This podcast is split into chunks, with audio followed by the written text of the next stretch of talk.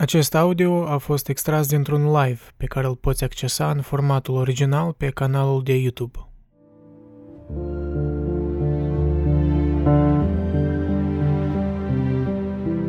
Ok. Bună la toți! Eu am decis așa, întrucât ultimul video era despre Hegel, de ce să nu extind un pic tema asta? Pentru că oricum citeam articole despre el și încercam să citesc cartea originală, dar um, um, dacă aș fi făcut videoul ăla, to be honest, l-aș fi schimbat un pic, adică scriptul era totuși scris câțiva ani în urmă și um, niște chestii cum nu erau chiar exact, mai ales ce ține de uh, toată ideea asta de teză, uh, teză, antiteză, sinteză, da, toată ideea asta, de fapt, mă rog, nu erau chiar cuvintele lui Hegel, da, el a spus asta, dar el a spus cumva mai mult ironic când descria ori critica sistemul lui Kant. Și sunt aici note în articolul ăsta că de fapt unii atribuie tot sistemul ăsta lui Schollibo, un filosof german care nimeni nu mai știe, ori alții îi spun că Fichte în prelegerile lui o, o descris filosofia lui Hegel prin teze, antiteză, sinteză. În fine, da, e un fel de simplificare. N-aș spune că așa de departe chiar de ce a spus uh, Hegel, dar um, emite, omite, de fapt, omite o chestie importantă. Dar o să încerc să o lămuresc prin articolul ăsta. Articolul e de pe, da să vă dau, sfără de unde original, e de pe Aeon Magazine, The Spirit of History. Hegel's search for the universal patterns of history revealed the paradox. Freedom is coming into being, but is never guaranteed. Da, mă rog, l-am tradus, așa că nu să, nu să vă bat capul cu engleză. It's a bit too much, probably. Uh, da, deci... Uh, spiritul istoric, căutarea de către Hegel a modelele universale uh, ale istoriei a scos la iveală un paradox. Libertatea se naște, dar nu este niciodată garantată. Autorul Terry Pinkard, uh, Terry Pinkard, un profesor de filosofie la Universitatea Georgetown din Washington DC, Cercetarea și predarea sa se concentrează pe explorarea tradiției germane în filosofie, de la Kant până în prezent, iar numeroasele sale publicații includ Hegel Biography, da? Deci, omul a scris și o biografie despre Hegel. Deci, în teorie, știe despre ce vorbește. Da, salut Alexandru, salut Cristina și salut Tiron. Răzvan, de fapt, da, cred că. Da, mi-am făcut niște note în dreapta aici, mă rog, un fel de sumarizare la, la articol, dar oricum am subliniat și articolul, punctele importante care mi s-au părut, o să le comentăm împreună. Apropo, dacă vreți să vă alăturați la discuție însuși prin voce, feel free to do that, prin linkul ăla din comentariu care e pinned, da? De pe Discord. Așa că nu vă rușinați. Dar nu e obligatoriu, adică oricum. O să discut singur cu mine dacă ceva, ori cu chat-ul. Deci să începem. Istoria, sau cel puțin studiul ei, este într-o stare proastă în zilele noastre. Aproape toată lumea este de acord că este important să cunoști istoria. Dar în Statele Unite, cu excepția celor mai elitiste școli, studiul istoriei este în cădere liberă. Mă rog, aici se referă la Statele Unite pentru că omul e în Statele Unite, dar eu cred că asta se referă în general la lume. Um, mă rog, în proporții diferite, dar eu cred că nouă ne lipsește. Cred că din cauza prezentismului, Uh, cu tot era asta internetului, și anume abundenței de informații mereu care se reînnoiește, adică realitatea parcă mereu se reînnoiește, ceea ce tot e un citat în, un citat în articolul ăsta, dar și o idee de al Hegel, adică de ce Hegel credea că noi nu învățăm din istorie. Pricina era, de fapt, că realitatea mereu se schimbă. Um, Bine, epoca noastră pare să împărtășească scepticismul exprimat de filosoful german eh, Georg Hegel atunci când spunea că învățăm din istorie că nimeni nu învață nimic din istorie. De ce? Prezentul este mereu nou, iar viitorul este netestat. Interesantă idee, da? Prezentul este mereu nou, viitorul este netestat. Mă rog, e ușor de înțeles. Intuitiv are sens. Eh, ceea ce îi face pe mulți să simpatizeze cu afirmația omului de afaceri american Henry Ford din 1921, care spunea că istoria este mai mult sau mai puțin o prostie. Cu toate acestea, același Hegel a susținut că, deși lucrurile par într-adevăr mereu fără precedent, istoria ne oferă de fapt un indiciu cu privire la scopurile noastre finale. Da, de fapt asta e partea din filosofia lui Hegel care până și o percep, care îmi pare cea mai fascinantă și care merită de studiat. E, um, viziunea asta lui de parcă istoria are un, um, parcă un fir narrativ, aș spune, dacă nu scop. Scop sună poate prea religios. Și mă rog, el era religios într-un fel, dar nu chiar în sensul ortodox, tradițional. Chiar dacă el avea legătură cu, da, cu cercurile ortodoxe creștine din Prusia de pe timpul lui, el nu chiar era ortodox creștin standard, adică cine acolo, Peter, Peter Singer, uh, nu Peter Singer, nu Peter Singer în cartea lui a descris alt cineva, alt, un prof, alt profesor care l-a descris pe Hegel ca panenteist. Ceea ce un fel de um, că nu chiar panteist, adică da, Dumnezeu îi în totul, dar să nu înseamnă că fiecare chestie aparte e Dumnezeu, adică doar totalitate, asta e ca și cum era analogia aia că uh, deci o parte a corpului tău nu ești tu, e doar o parte a corpului tău, adică trebuie să fii totalitatea țesuturilor, organelor ca să fii tu. Și în mod similar, adică Dumnezeu are nevoie de um, de lume ca să existe într-un fel, adică el să manifestă în lume. În fine, e, e o idee mult mai... Cred că în timpuri în timpuri mai devreme, da, din, din creștinism, cred că asta ar fi fost considerat un fel de erezie, probabil să spui așa ceva, da? Că nu în, în conformitate cu scriptura. În sensul ăsta chiar Hegel nu e tradițional ortodox și nu, nu prea are sens pentru mine asta. Dar în fine, să mă abat prea mult, că o să stăm și mult și bine. Deci da, suntem în specie aparte, să fim creaturile care suntem este întotdeauna o problemă pentru noi. În parte pentru că ne transformăm în genul de creaturi care suntem și pentru că explorăm acest lucru în toate modurile diferite în care ne trăim viața, individual și colectiv. Studiul istoriei nu presupune doar povestirea de întâmplări sau acumularea de fapte. Notă la profi de istorie average din, din școală, deși de ce cred că unora le părea plictisitoare, plictisitoare istoria? Probabil de aia că cum se preda cu un fel de ea ca să învățăm niște fapte, ok, azi învățăm despre feudalism, ca Iobagi, ca Turcia, a venit acolo Moldova, ok, cat, clar, fapte. În ce an s-a întâmplat asta? Ah, da, da, da, da, da. Bravo, nu te zici. Like boring as fuck, da? Adică nu e... Mă rog, cred că norocoș a avut uh, ori curriculum interesant, ori cred că profii care ieșeau în afara curriculumului și um, legau un fir narrativ. Eu cred că asta nou, în genere, nu doar la istorie, în genere în totul, ca oameni nu suntem ființe care ne plac poveștile, firele narrative, da?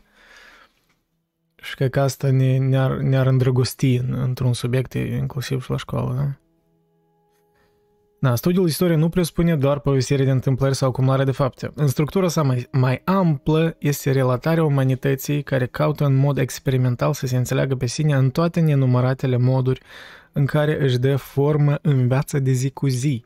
Și, de asemenea, modul în care schimbările istorice sunt strâns legate de schimbările în înțelegerea noastră de bază a sinelui.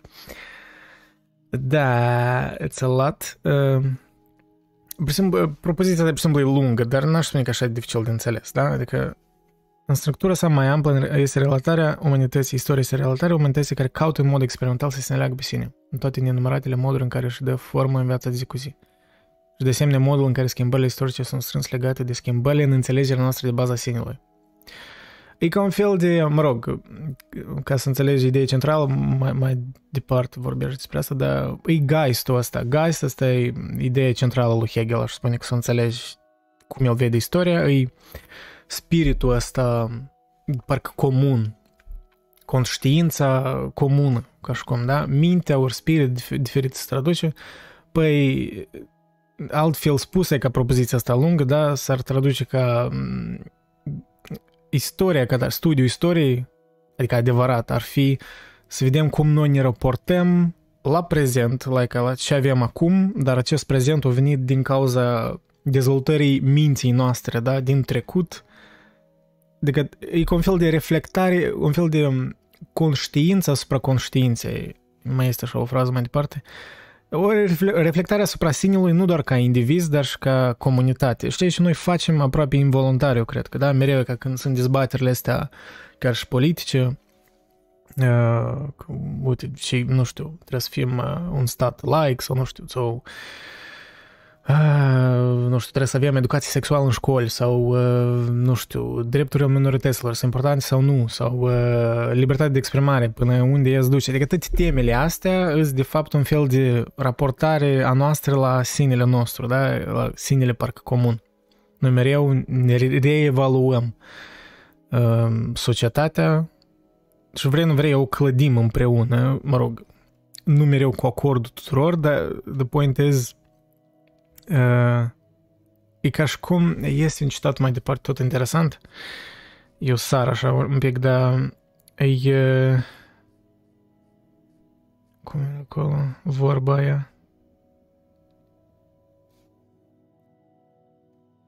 E ca și cum, parcă istoria se întâmplă cu noi, parcă nu suntem actori pasivi în ea, dar în același timp suntem într-un fel activi Pur și simplu noi încă nu ne dăm seama de asta. Noi, adică în retrospectivă, când reflectăm, ne dăm seama ca unde, ce s-a întâmplat și de aia probabil, da, de aia probabil Hegel ar fi spus că uh, învățăm din istorie, că nu învățăm nimic din istorie într-un fel, pentru că, da, prezentul mereu este nou, iar viitorul este netestat.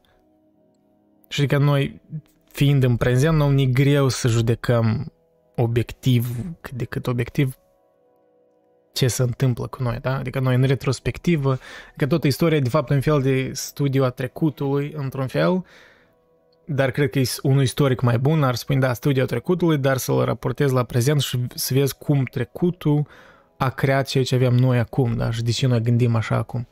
Și mie îmi pare asta fascinant. Uh, Eugeniu, da, salut Eugeniu. Ok, descontinuăm, că iarăși mă bat. După cum a afirmat Hegel într-o serie de prelegeri din 1922-1930, noi suntem în mod special propriile noastre produse, iar studiul filosofic al istoriei este un studiu al modului în care ne-am modelat pe noi înșine de-a lungul timpului. Da, noi suntem în mod special propriile noastre produse. Iar studiul filosofic al istoriei este un studiu al modului în care ne-am modelat pe noi înșine de-a lungul timpului. Da, nu, nu spre niște fapte aleatorii care s-au întâmplat și that's it. E, e modul în care ele s-au întâmplat și ce asta spune despre noi, acum în prezent. Nimeni nu a conceput vreodată o istorie filosofică mai sofisticată și mai dinamică decât Hegel. Sistemul său este construit în jurul a trei idei fundamentale. În primul rând, cheia agenției umane este conștiința de sine – a, a, tot un, o parte interesantă care o să fac o tangență apoi mi-am amintit de cineva. Să facem ceva, deci da, în primul rând, cheia agenției umane este conștiința de sine. Să facem ceva în sensul uman și real al cuvântului înseamnă să știm ce facem în timp ce o facem. Acest lucru este valabil chiar și atunci când nu ne gândim în mod explicit la ceea ce facem. Iată un exemplu simplu. În timp ce citiți aceste rânduri, Să presupunem că primiți un mesaj text de la un prieten. Ce faci? Îi răspundeți imediat. Îi răspundeți imediat. Citesc un articol despre Hegel.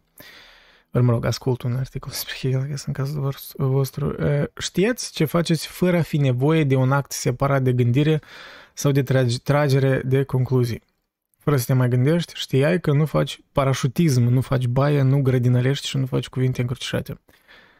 Um, doar nu scrii cuvinte încrucișate. Nu v-ați uitat în jur și nu ați dedus din evidență. Nu ați avut nevoie de o introspecție deosebită. De fapt, în termeni hegelieni, atunci când faci ceva și nu știi deloc ce faci, nu faci cu adevărat nimic. În schimb, lucrurile se întâmplă pur și simplu. Cu siguranță, uneori suntem doar vag conștienți de ceea ce facem. Cu toate acestea, chiar și conștiința noastră de sine reflexivă, adesea mai distanțată, este ea însăși doar o realizare ulterioară a relației de sine mai profunde și distinct hegeliene. Toată conștiința este conștiința de sine. Da, tot chestia asta cu uh, să facem ceva în sensul uman și al cuvântului înseamnă să știm ce facem în timp ce o facem. Și chestia că asta nu se întâmplă atât de des și de fapt default mode e într-un fel, noi nu suntem conștienți de ceea ce facem în de, sensul de plin al cuvântului, îmi amintește de de uh, design al lui Heidegger, un pic similar ce spunea el, că modul parcă default al lui Dasein, ceea ce ai putea compara cu Geist al lui Hegel, dar nu-i chiar, nu chiar asta, dar da, modul default e un fel de parcă nu e o stare de alertă, da, parcă completă, e un fel de automatism.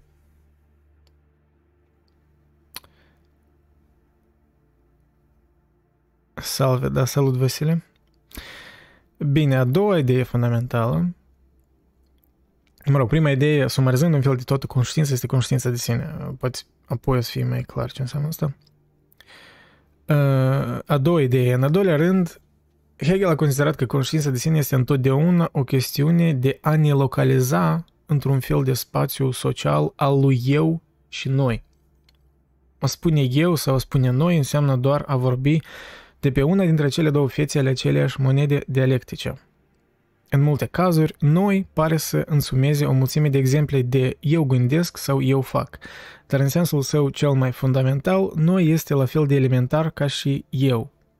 Fiecare conștiință de sine individual este în mod fundamental socială. Generalitatea lui noi se manifestă în actele individuale ale fiecăruia dintre noi, dar noi nu este în sine nimic în afară de actele individuale ale agenților singulare în carne și oase – atunci când știu ce fac, sunt de asemenea conștient de faptul că ceea ce eu fac este, ca să spunem așa, modul în care noi o facem. Da, tot Heidegger spunea ceva similar că, da, ce fac eu e de fapt e modul în care alții o fac. De obicei, majoritatea activităților, noi imităm pe alții pentru că noi, da, suntem ființe sociale. Nu că și cum tu inventezi, nu știu cum, dar de la orice chestie, cum să conduci o mașină, cum să gătești, nu știu, adică sunt anumite parcă reguli spuse sau nespuse pe care noi toți conștient sau poate nu prea conștient le, le urmărim. Și în felul ăsta e că există mereu o dialectică între eu și noi. Nu e așa de separat, nu suntem așa de separați de, de acest noi comun, și acest noi comun, de fapt, nu e chiar așa de abstract cum pare, e pur și simplu adunătura de agenții individuali, da? Care, da, care oricum, parcă în, în comuniunea lor e că creează așa parcă un, un geist comun. Cred că, nu știu dacă asta ar, ar spune Hegel, așa eu deduc din asta. Da, apropo, aia care n-ați prins începutul sau ceva, don't worry about it, o să rămână înregistrarea la video ăsta pe YouTube, așa că...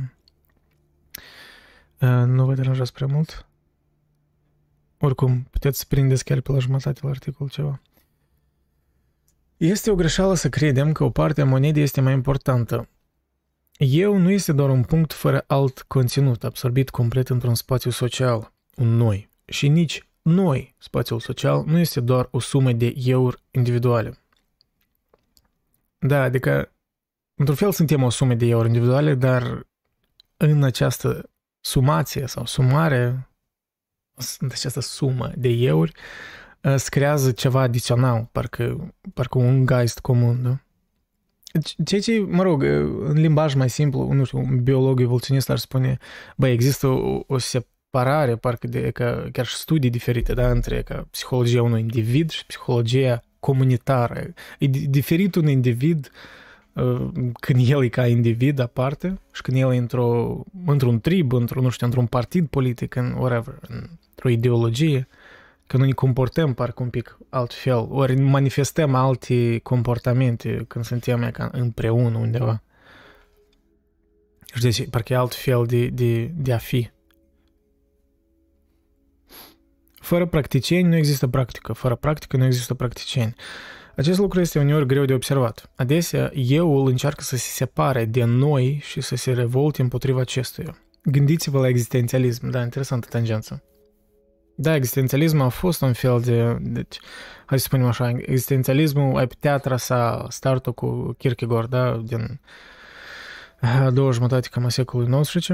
Deci, odată cam, ai spune așa, existențialismul s-a născut odată cu creșterea industrialismului Adică atât în mașinăria asta, atât ideea asta și presa printată și tot ideea de public. Kierkegaard încă vorbea despre asta, când atunci doar să naștea ideea asta de public, dacă opinia publică.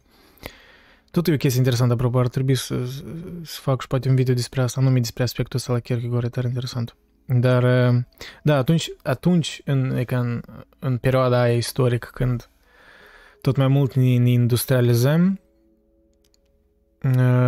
s-a creat parcă, parcă un pic eram înstrăinați de la individul nostru și eram parcă aruncați prea mult poate în acest noi comun.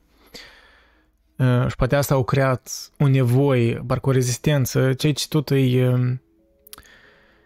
e ceva normal, adică Hegel ar spune asta era de așteptat, el ar fi spus, da, că ar exista așa o rezistență, e ca și, el mai departe dă exemplu uh, despre o, o tragedie greacă, în special Antigona de Sofocle, care exemplifică chestia asta. Adică chiar și în timpul când, știi, grecii nu erau chiar, ok, erau democratici, dar încă nu aveau chiar ideea asta de democrație liberală, ca la, nu știu, ca post-revoluția franceză, chiar și atunci, în democrația lor, care nu era atât de liberală, uh, erau semințe care urmau să o nege și să o schimbe, da? Adică în fiecare parcă, în fiecare, ceva de genul spune Hegel, în fiecare concret există inerent parcă o semință de ulterior parcă o negare, ori o negație care duce la mediere, adică duce la, mă rog, în limbajul ăla care e popular, dar I guess nu e chiar corect, e, în fiecare parcă teză există o semință care duce la o antiteză da, există o semință care parcă include antiteza în sine, care duce apoi la o sinteză, da, mă rog, dar limbajul ăsta, să încerc să mă debărsesc de el, nu chiar accurate. Um, da, deci existențialism, interesantă tangență, dar mai ales, mai ales apoi, în special, existențialismul în, în, în, în plenitudinea sa, parcă în înflorirea sa, era în secolul 20, la mijlocul secolului 20, da? tot în jur la doilea război mondial, mai ales după doilea război mondial, în special în Franța, deci rezistența aia, parcă rebeliunea aia lui Camus, lui Sartre, lui de Beauvoir și alții în jurul lor și Heidegger mai devreme. Și Heidegger un pic distinct, dar da, adică avea sens ca în lumea aia în care, ok, în primul rând, industrialismul, da, a început pe la secolul, în mijlocul secolului XIX, să spunem, și era în, în plină forță în secolul 20, plus uh, regimuri autoritare, totalitariste, adică ele suprimau atât de mult individul, că era normal ca geistul nostru comun să dea naștere la un existențialism, să spunem, da? adică la un, un sistem, dar spune sistem, dar un fel de parcă temperament filosofic mai degrabă existențialismul care îi, e parcă o rebeliune, parcă e, e, e ceva care e în tensiune cu toate ideile astea comunitare, da, cu E un individualism de asta extrem, ar putea spune unii, da, existențialism. Uh, da, ori, alt exemplu, uneori eu încearcă să se absorbe pe deplin în noi. Gândiți-vă la cei ce uh, visează totalitare, da? Adică există și altă extremă, da? Ceea ce se întâmpla, mă rog, mulți oameni erau foarte îndrăgostiți de comunism, spre exemplu, pentru că îl vedeau ca un fel de, mă rog, soluție la multe, da, boli sociale care existau pe atunci, da, mai ales în... Mai ales recomand, cred că, mă rog, eu spun asta necitind totul, dar am citit niște paragrafe din uh, jurnalurile lui, uh, cum se numea, a lui Orwell, când el, uh, el, docu- el era, mă, documentase escapadele lui prin uh, părțile foarte sărace ale Angliei, asta era la începutul secolului 20. Și el pe atunci Orwell avea niște sentimente așa destul de socialiste, mă rog, nu chiar comuniste total, dar Adică ăștia de dreapta care îl văd ca Orwell cu un fel de uh, fully free speech, cumva uh, super right, e un pic uh, anacronic. Orwell era destul de socialist, mai ales spre începutul, mă rog, la, la întinerețe. Apoi Cred că mai așa. Era spre un fel de democrat socialist, da? În fine, eu mă duc în tangență poate prea multe, dar m- mm, cumva, oricum, interesant să, să reflectăm asupra asta, da? Cum, uh, cum în diferite perioade istorice parcă tensiunea asta între eu și noi capătă diferite forme care se manifestă uneori în filosofii întregi sau ideologii politice. Nu știu, că azi, dacă să percepem azi ce se întâmplă, da? Aș spune așa, un fel de, parcă dezamăgire, ne aflăm într-un fel de, parcă, un pic dezamăgire de promisiunile astea ale individualismului sau, nu știu, hustle culture sau whatever, self-esteem movement și toate chestiile astea.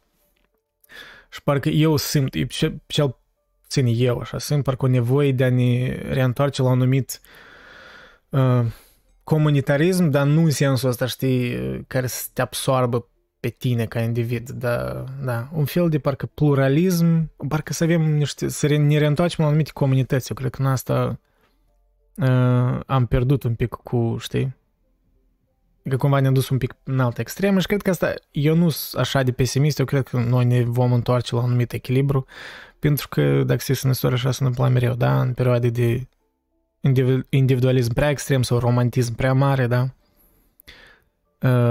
urmează apoi, nu știu, un raționalism mai mare.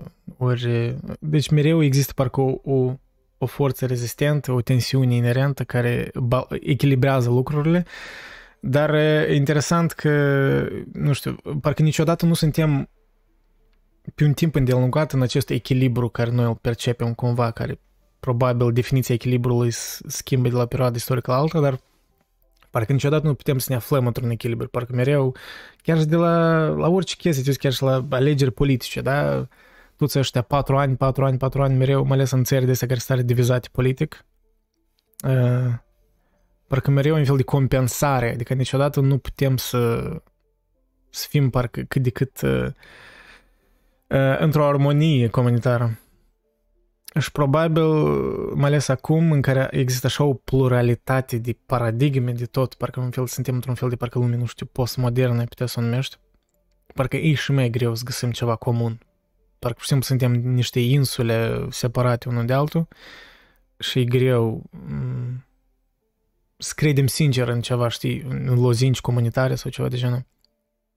Mai ales din experiență, că tot asta ar fi ideea, da? Mm, poate mai înainte, poate în începutul secolului 20, da, poți să înțelegi pe oamenii care chiar se îndrăgosteau de comunism, da?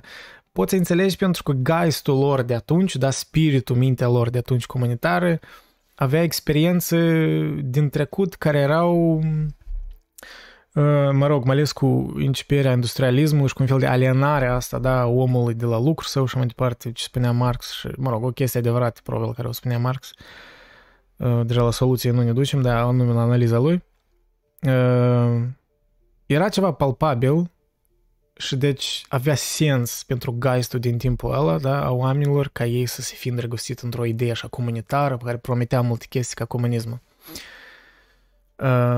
avea sens, da? Și la fel cum are sens acum când noi uh, deja avem un geist parcă updatat, e ca un fel de, nu știu, ca un fel de parcă software comun care e updatat cu crimele secolului 20, cu tot ce s-a întâmplat cu toate regimurile astea totalitare care ne-au făcut mult mai vigilenți, cel puțin pe o perioadă, față de orice parcă lozinci de astea care să ne unească, patriotism, toate chestiile astea, parcă noi suntem uh, și parcă rejectăm asta, poate uneori prea mult rejectăm, știi, poate prea ne individualizăm, știi, ne ducem în insulele noastre.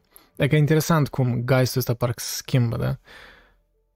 Și adică, într-adevăr, deși noi parcă suntem aceiași oameni ca, nu știu, ca grecii antici, adică fundamental suntem aceiași oameni, dar nu chiar, în același timp, noi avem alt geist, adică noi avem atâtea istoria, în sensul ăsta, da, Hegel îi parcă te face probabil să te îndrăgosti, nu, nu, nu știu dacă îndrăgostești când corect, dar te face să fii mai curios față de istorie, probabil, ceea ce e fain. Uh, dacă au făcut ceva Hegel care e fain, cred că asta, că te face să privești la istorie într-un mod mai narrativ, ceea ce te face chiar mai curios să vezi cum noi am ajuns să gândim într-un fel sau altul, da?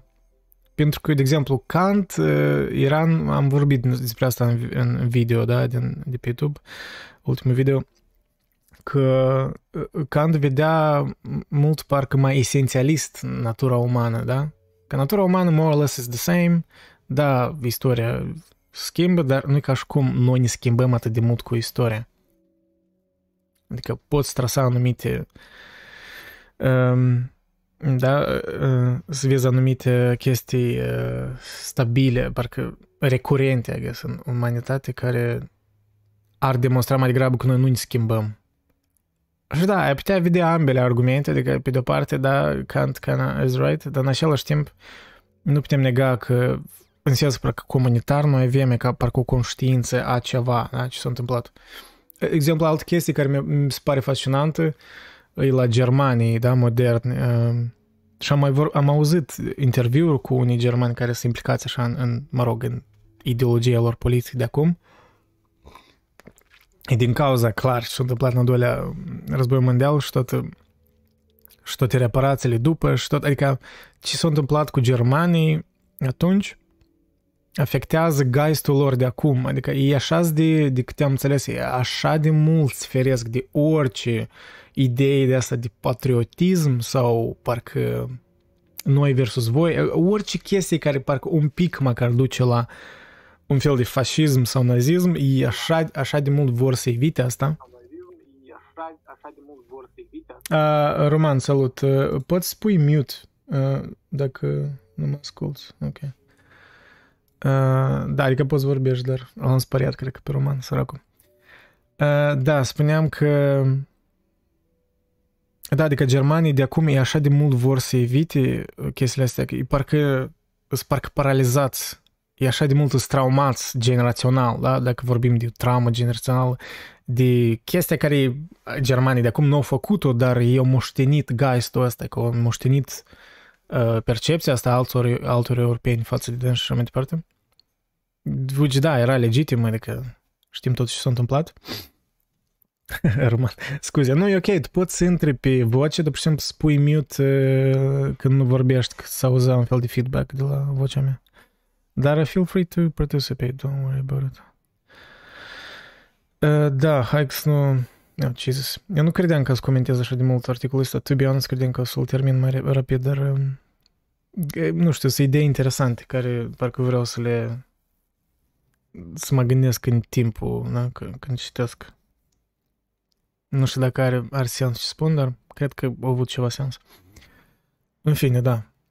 Că geistul ăsta schimbi la o istorie, perioadă istorică la alta și are adesea sens. Dacă studiezi istoria, are sens de ce anumită da, idei s-au născut. Are de fapt sens de ce antisemitismul față de, nu știu, evrei din secolul 20 s-au născut. Uh, într-un anumit sens. Da, are sens, nu are sens. Adică are sens dacă vezi sentimentele de mai înainte, nu doar a germanilor, dar și a altor oameni din, uh, din Europa față de evrei chiar câteva secole și înainte. Adică era un fel de geist care o duse ca la, la chestia asta. Mă rog, era nevoie de un uh, uh, psihopat uh, cu putere mare să înființeze, să materializeze o ideologie groaznică, dar nu ca și cum s-a născut din nimic, știi? Spunea despre asta și Camus în, în, în, um, în speech-ul lui, da? În, în, mă rog, în discursul lui imediat după al doilea război mondial, mă rog, un an după război, al doilea război mondial, criza umană, mă rog, era unul din pentru ăștia old school care sunt pe canalul ăsta, unul din primele episoade din podcast, a treilea episod, cred că din podcastul ăla original, cum spun așa, ăla audio. Păi da, Camus vorbea de asta, de asta anume că nu ca și cum l-am ucis pe Hitler și gata, adică ideea asta a murit. Nu, Hitler pur era un fel de manifestare a unei idei, da, manifestare extremă, dar um, ideea asta încă rămâne, mă rog, ea poate mai mai înăbușită, dar uh, cred că, mă rog, cu evenimentele de acum, eu cred că unii din voi ați observat că o anumită formă de antisemitism se renaște. Mă rog, antisemitismul nu doar față de evrei, dar da, e complicat. În fine. Mm, da, uneori eu îl încearcă să pun în scenă recunoașterea pe care o caută din partea noastră, pretinzând că este ceea ce nu este. Gândiți-vă la artistul escroc, da, de exemplu. Hmm. Interesantă. Da, adică artistul escroc sau hai să spunem, nu știu, orice escroc E ca, ca și cum eu vreau să da, să caută recunoaștere din partea noastră, pretinzând că este ceea ce nu este. Toate aceste forme deficitare de eu și noi își fac diverse, diversele apariții în istorie. Mm-hmm. Ok, a treia idee, da, fundamentală. În al treilea rând, în cazul oamenilor, la fel ca în cazul oricărei specii, există moduri în care lucrurile pot merge mai bine sau mai rău pentru indivizii din cadrul speciei. ok. Copacii fără solul potrivit nu înfloresc ca arbori care ar putea fi lupii fără un mediu adecvat nu pot deveni lupii care ar putea fi. Și aici, mă rog, nota asta care e în verde, asta e de mine adăugat. Da, într-un fel nu-și îndeplinesc potențialitatea, ar zice Aristotel, da, asta e destul de aristotelică idee. În mod similar, oamenii conștienți de sine construiesc medii familiale, sociale, culturale și politice care fac posibil să devină versiuni noi, diferite și mai bune ale noastre. Dar ceea ce putem face din noi înșine depinde de locul în care ne aflăm în istorie. Da, asta e Asta e o idee care vezi, cred că, influența lui Hegel asupra chiar contemporanității, pentru că mulți acum noi așa gândim. Ideea asta lui, da, că ce putem face din noi înșine depinde de locul în care ne aflăm în istorie. Da, în sensul ăsta suntem într-un fel de epocă, nu știu, post-hegeliană sau chiar ai putea să numești încă hegeliană, nu știu. Că noi așa gândim acum, per general, asupra istoriei, da? Că, uh, Cred că așa ar fi, da, modul, nu știu dacă corect e cuvântul potrivit, dar un mod util de a ne gândi, a, a gândi asupra istoriei. Adică anumite uh, concluzii la care ajungem sau da, suntem limitați anume de perioada în care suntem. În același că geistul nostru poate nu a aflat, nu s-a dezvoltat destul ca să, nu știu, să progresăm în, în ceva specific. În același timp, cred că ar fi și rațional să privim în trecut, da, la anumiți strămoși de-a noștri sau chiar, nu știu, stră străbunei.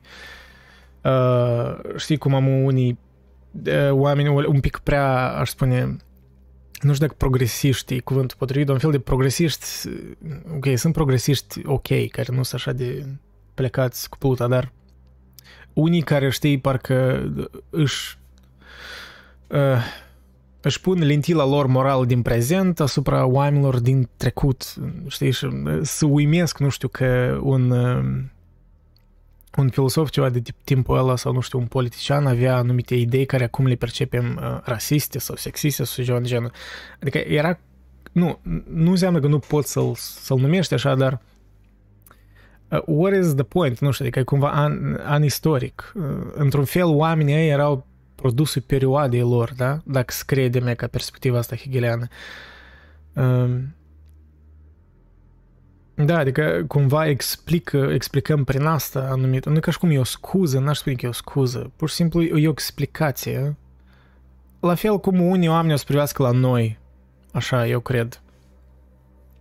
O să privească la noi, adică nu ne pare acum uh, Mă rog, mie nu-mi pare, eu cred că noi încă greșim în multe chestii, dar poate unora care văd așa de pozitiv uh, perioada noastră de acum, uh, uh, ne pare că suntem așa de moral superiori, de eu cred că ei din viitor ați vadă anumite chestii care o să le pară groaznice în, în ceea ce facem noi sau pur și simplu care n-ar avea sens.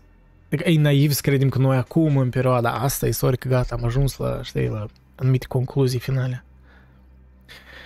Tony, eu noroc, Tony. Hegelenii dreptul se bazează mult pe faptul că Hegel era imperialist și se baza mult pe ideea de a fi german. Asta pentru că vedea în Wilhelm al treilea, etapa a treia, spiritul, adică existența pentru sine. Da, am citit despre asta uh, și cred că în parcă discursul popular un pic e, nu-i prea fair față de Hegel, de câte am înțeles, că mulți uh, îl ved pe Hegel anume așa de dreapta, parcă nu e chiar adevărat, pentru că e complicat, pentru că unii istorici spun că mă rog, Hegel era așa parcă călduț față de Wilhelm al III-lea, da, regele Prusiei, că, de, mă rog, pentru scopuri poate mai egoiste, pentru cariera lui, da, în calitate de intelectual și, mă rog, ai putea spune om politic aproape pentru perioada lui, chiar destul de popular. Uh, Adică e greu să știi parcă cât de sincer era, era el pentru... Din câte am înțeles, de câte am citit, ok, el, ceea ce aș fi vrut să spun în video precedent tot, că nu prea am menționat asta și îmi pare rău că De fapt, Hegel, ok, da, el critica anumit parte a Revoluției franceze, gen anumit partea incipient, adică partea timpurie, când e ca tot uh, domnie terorii, uh, tot ideea asta că era libertatea extremă, parcă libertate prea abstractă, care încă nu era fundamentată și cumva parcă rejecta totul din, din trecut.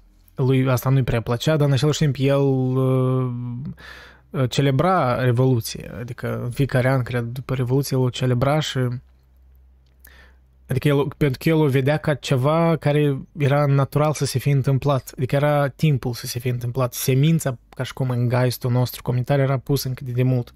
Încă în Grecia antică ar fi spus el. Și adică e complex, adică nu e ca și cum, da, el, da, anumite chestii, deși, da, el vedea mai pozitiv Revoluția franceză după domniei terorii, which makes sense, pentru că domniei terorii, cei ce nu știu, mă rog, a fost perioada aia când orice om care... Adică era o, o revoluție la început, cu, mă rog, tot revoluționare, erau destul de totalitari, autoritari. Uh, pentru că omorau fără proces oameni care măcar un pic uh, cerpeau ceva împotriva revoluției sau ceva măcar dubii puneau, adică efectiv sute sau mii de oameni au fost gilotinați fără proces. Adică asta era o crimă. Mă rog, uh, unii ar spune că știi cum în mod cinic, you can make an omelet without breaking some eggs, but like, that's a, nu știu, asta e destul de groaznic să spui așa ceva. Literalmente mii de oameni, pur și simplu, au fost omorâți pentru că și nu cred că toți meritau să fie omorâți pentru că ce, nu cred că toți erau ca tare împotriva Revoluției, poate unii, pur și simplu, erau speriați de tot schimbarea asta radicală, adică îți imaginezi cred că nu e greu să ne imaginăm, știi, cât de radicală era schimbarea asta. Ideea asta, că nu mai era așa ierarhii de astea, știi, parcă, care erau majoritatea, adică toată istoria umană era o anumită ierarhie, parcă, știi, anumite chestii care nu, din care nu te puteai atinge. Și brusc Revoluția franceză știu, creat așa o idee revoluționară, într-adevăr, for lack of a better word. Da, era rector la Universitatea din Berlin, da, da, Hegel. Da, și era popular, adică era unul din exemplu din filosofi care chiar în timpul vieții era popular. Dar da, din câte Depinde, da, pentru că s-a divizat cumva filosofia, ori influența lui Hegel între hegeleni de stânga și de dreapta, și da, de dreapta erau... Dar în prezent, din câte înțeleg, mai mult o supraviețuit anume movement ăsta de stânga. Da, tineri, hegelenii tineri. Ideile astea lui mai, mă rog, mai desprinse de un oarecare conservatorism sau religiozitate. Uite, da, you could say un fel de cherry picking. Probabil îl prezintă ca, pe Hegel ca un filosof poate mai progresist decât era ca atare. În același timp, pentru timpul lui, el chiar era progresist. Chiar era um, as progresist as you can be probably for that time, știi? După cum spunea un filosof, nu există prezent și doar trecut și viitor. Personal, cred că alegem unde vrem să ne ancorăm. Nu există prezent și doar trecut și viitor. Care filosof spune asta? Da, într-un fel, da, nu, nu există prezent. Adică e ca și cum pentru că prezentul mereu se reînnoiește, da? Prezentul este mereu nou. De-aia noi, parcă nu... Avea, mă rog, eu des fac referință la asta, dar avea George Carlin un sketch uh, On Time, dacă puneți pe YouTube George Carlin On Time. Deci el e perfect descrie chestia asta, știi, parcă, oh, here, this is now, oh, oh, and it's gone now. Oh, what's the time now? Oh, well, it's, oh, now it's gone, știi, mereu prezentul evadează de la noi și într-un fel, da, el ca și cum nu există în... N-aș spune nu există, el există, nu e în nu există în forma asta parcă cerebrală, știi, care o vedem noi, pe care îl vedem trecutul sau poate viitor, pentru că parcă putem reflecta, putem crea asociații. Prezentul încă se întâmplă, știi? Și el mereu parcă evadează. Și de, de aia poate ar trebui să avem o anumită, aș spune eu, și vigilență față de orice se întâmplă în prezent, adică vigilență față orice, parcă, nu știu, ideologii, declarații, uh, dar în același timp și parcă o compasiune față de noi înșine, că noi, nu, nu, we, we're doing, I guess, our best și nu putem ști exact, um, nu ne putem evalua, autoevalua perfect. Adică ar trebui să tindem spre idealul ăsta de a ne evalua, ori autoevalua în prezent, dar e greu să o facem în prezent pentru că suntem inundați în prezent, da? că nu avem luxul de, a, de retrospectivă, pentru că nu avem destul parcă informație despre informație parcă statică despre prezent, da? Uh, bună ce am pierdut. Uh, multe ai pierdut, John, dar e ok. Uh, mă rog, multe, de fapt, dar nici n-am trecut în jumătate de articol, fuck me. Asta rămâne înregistrarea pe YouTube oricum, așa că nu mai apărut. Este o anecdotă cum ca Schopenhauer ținea cursuri în același timp cu Hegel ca să-i facă pe studenți să vină la el și nu la Hegel. Nimeni nu prevenea la Schopenhauer. Da, am citit despre asta. Nu știu dacă e adevărat, dar probabil e adevărat. Sounds like something Schopenhauer would do, I'll be honest. Uh, da, Schopenhauer era destul de așa uh, butthurt că nu era popular pe timpul lui. Mă rog, o cap- căpătat o oarecare popularitate doar la o vârstă înaintată, nu știu, după vreo 60. Ceva de genul. Așa că da. Eu cred că oamenii care au citit uh, eseul lui On Women al Schopenhauer își dau seama că omul nu era cel mai uh, uh, cel mai sunny, sunshine type of man, știi? Așa un rent uh, on woman, Jesus Christ. Era să fie cancelat astăzi. La sigur. Ok, des continuăm. Da, unii ne-am, ne-am oprit noi. Mm-hmm. A treilea, da, a treilea, da, despre a treia idee, ideea asta, mă rog. Că ceea ce puteam face din noi înșine depinde de locul în care ne aflăm în istorie. Stres, stres, stres, bunicii tăi nu au visat niciodată să fie programatori de calculatoare. Sătenii medievali nu aspirau să devină manager de nivel mediu într-o firmă globală de colectare a gunoiului. Cine sunt eu este întotdeauna legat de ceea ce noi facem, dar este o greșeală să considerăm că actele noastre individuale sunt pur și simplu aplicații singulare a ceva de genul unor reguli generale. Da, cine sunt eu este întotdeauna legat de ceea ce noi facem. Da, iarăși similar cu Heidegger, uh, când el vorbea de, de, de design, da? Este mai bine să spunem că exemplificăm în moduri mai bune sau mai rele ceea ce înseamnă pentru noi să fim cu adevărat noi. De exemplu, în prietenie, în jocul de șah, în tăierea legumilor sau în cetățenie. Este mai bine să spunem că exemplificăm moduri mai bune sau mai rele ceea ce înseamnă pentru noi să fim cu adevărat noi. Generalitatea practicii stabilește termenii în care mă pot dezvolta ca oricare dintre aceste lucruri. Cu toate acestea, eu sunt cel care stabilește modul în care exemplific practica, iar noi participăm cu toții pentru a vedea cât de bine converg și cât de bine diverg cele două, adică eu și noi. Da, cred că ar trebui să ne oprim un pic ca la asta, să reflectăm. Generalitatea practicii stabilește termeni în care mă pot dezvolta ca oricare dintre aceste lucruri. Cu toate acestea, eu sunt cel care stabilește modul în care exemplific practica, iar noi participăm cu toții pentru a vedea cât de bine converg și cât de bine diverg cele două, eu și noi. Da, e un fel de dialectică între eu și noi, ce spune. Schopenhauer a scris un Woman, Hegel avea soție cu 20 de, de ani mai tânără. Pentru timpurile alea, cred că era ceva destul de obișnuit. Da. Da. Nu, uh, da, Schopenhauer un Woman chiar... Uh, eu am încercat să fiu, uh, știi, uh, to give the benefit of the doubt la eseul ăla, dar chiar e greu. It's, it's actually funny. Dacă știți așa umoristic, it's a funny essay. Pentru că, literalmente, știi, uh, eseul ăla este în colecția aia eseuri și aforisme a lui Schopenhauer. Adică citește alte eseuri așa de raționale, așa de... Um, chiar insightful, chiar are eseuri tare faine. Și până vine On Woman, care, pur și simplu, e un rant, adică efectiv un rant, când ți minte ceva spunea de că femeile um, ori anglosaxoni, ori ceva de genul, este engle, parcă englizate, e femeile care au fost influențate de cultura asta englezească, parcă mai, mai, mai liberală sau ceva de genul. Parcă s-au distrebat, nu știu ceva de genul că da, I don't want to go into details, dar era destul de... Era un rand destul de crazy. Dar, în fine, nu vorbim de Schopenhauer. Poate că, poate cândva, când ați vreau să să-mi banez canalul de YouTube, o să fac un video despre eseul lui Schopenhauer. Ok, it's not that bad. Depinde cum îl prezinți. Dacă îl prezinți că e greu să-l apere eseul, honestly, chiar dacă ești misogin, e foarte greu să, să justifici ce o scris acolo.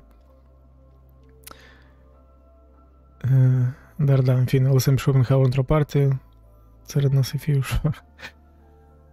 În calitate de indivizi social conștienți de sine, ne remodelăm viețile, dăm noi semnificații lucrurilor vechi. Da? În calitate de indivizi social conștienți de sine, ne remodelăm viețile, dăm noi semnificații lucrurilor vechi. De la sex și mâncare până la maniere complicate la masă. Astfel încât să dăudim noi seturi de obiceiuri, să ne completăm contururile vieții noastre animale în moduri surprinzătoare, să ne stabilim și apoi să mergem mai departe. Acesta este rare ori un proces complet pașnic. Da? Că aici uh, ajungem în momentul când uh,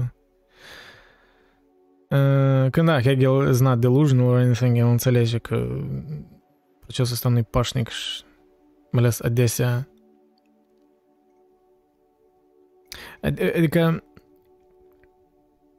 doar ai putea numi perioada, da, mulți o numesc perioada ca a doua jumătate nu, prima jumătate a secolului XIX, da, odată, cam imediat după Revoluția franceză, a urmat un fel de, unii ar spune, cel puțin în jurul Germaniei, epoca hegeliană, da? adică îndrăgostirea asta oamenilor din cercuri intelectuale ca cu sisteme, cu, ca cu, parcă gata, am rezolvat în sfârșit, am ajuns ca într-un, parcă am rezolvat cumva filosofia sau istoria, nu știu.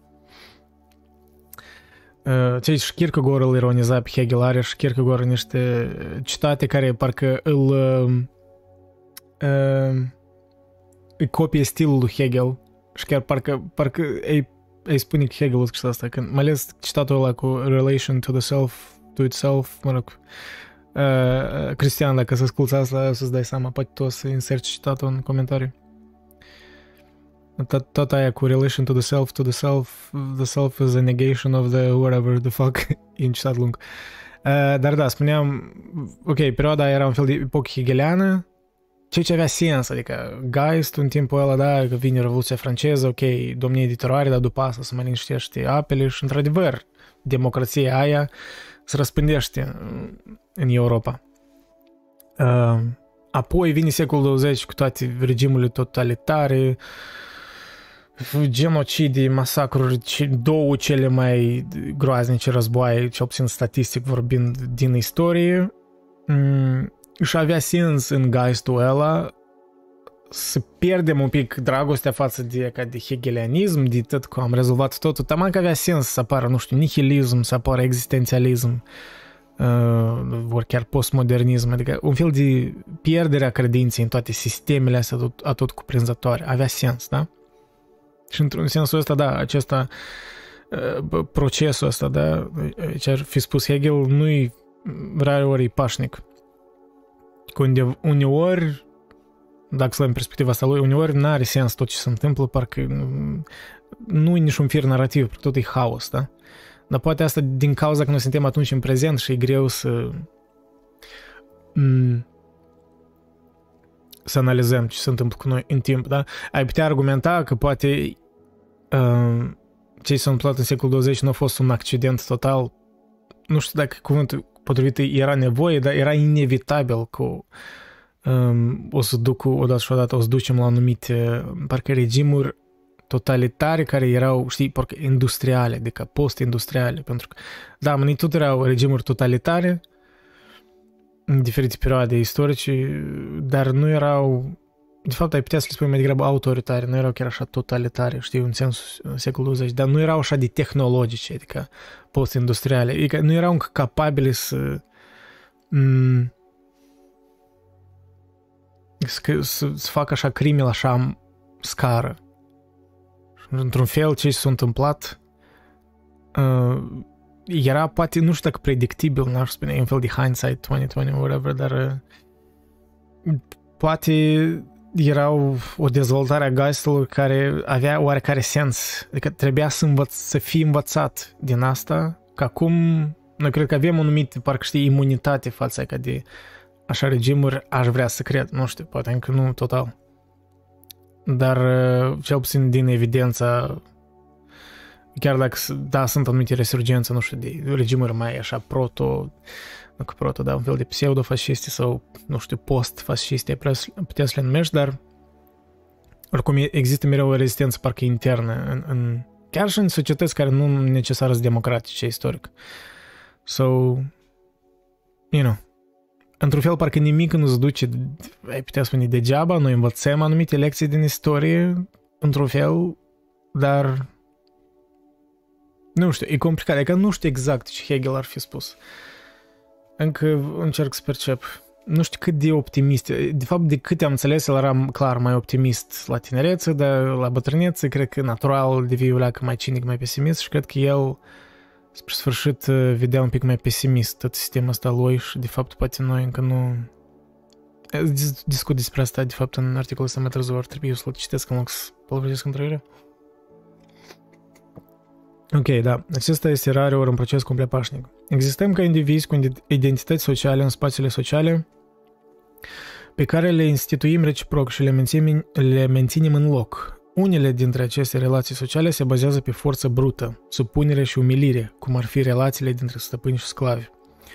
Războiul este obișnuit. Istoria, spune, spunea Hegel, seamănă cu o masă gigantică de sacrificiu pe care au fost sacrificate viețile și fericirea a milioane de oameni. Da, e ca asta, ca analogia asta lui uh, Carl Sagan, da, The Pale Blue Dot. Da, imaginea asta, gen, imaginează că ești pe planeta Marte și te uiți, vezi pe Marte, de pe planeta Marte îți vede acolo pământ așa, cu un fel de punctișor albastru.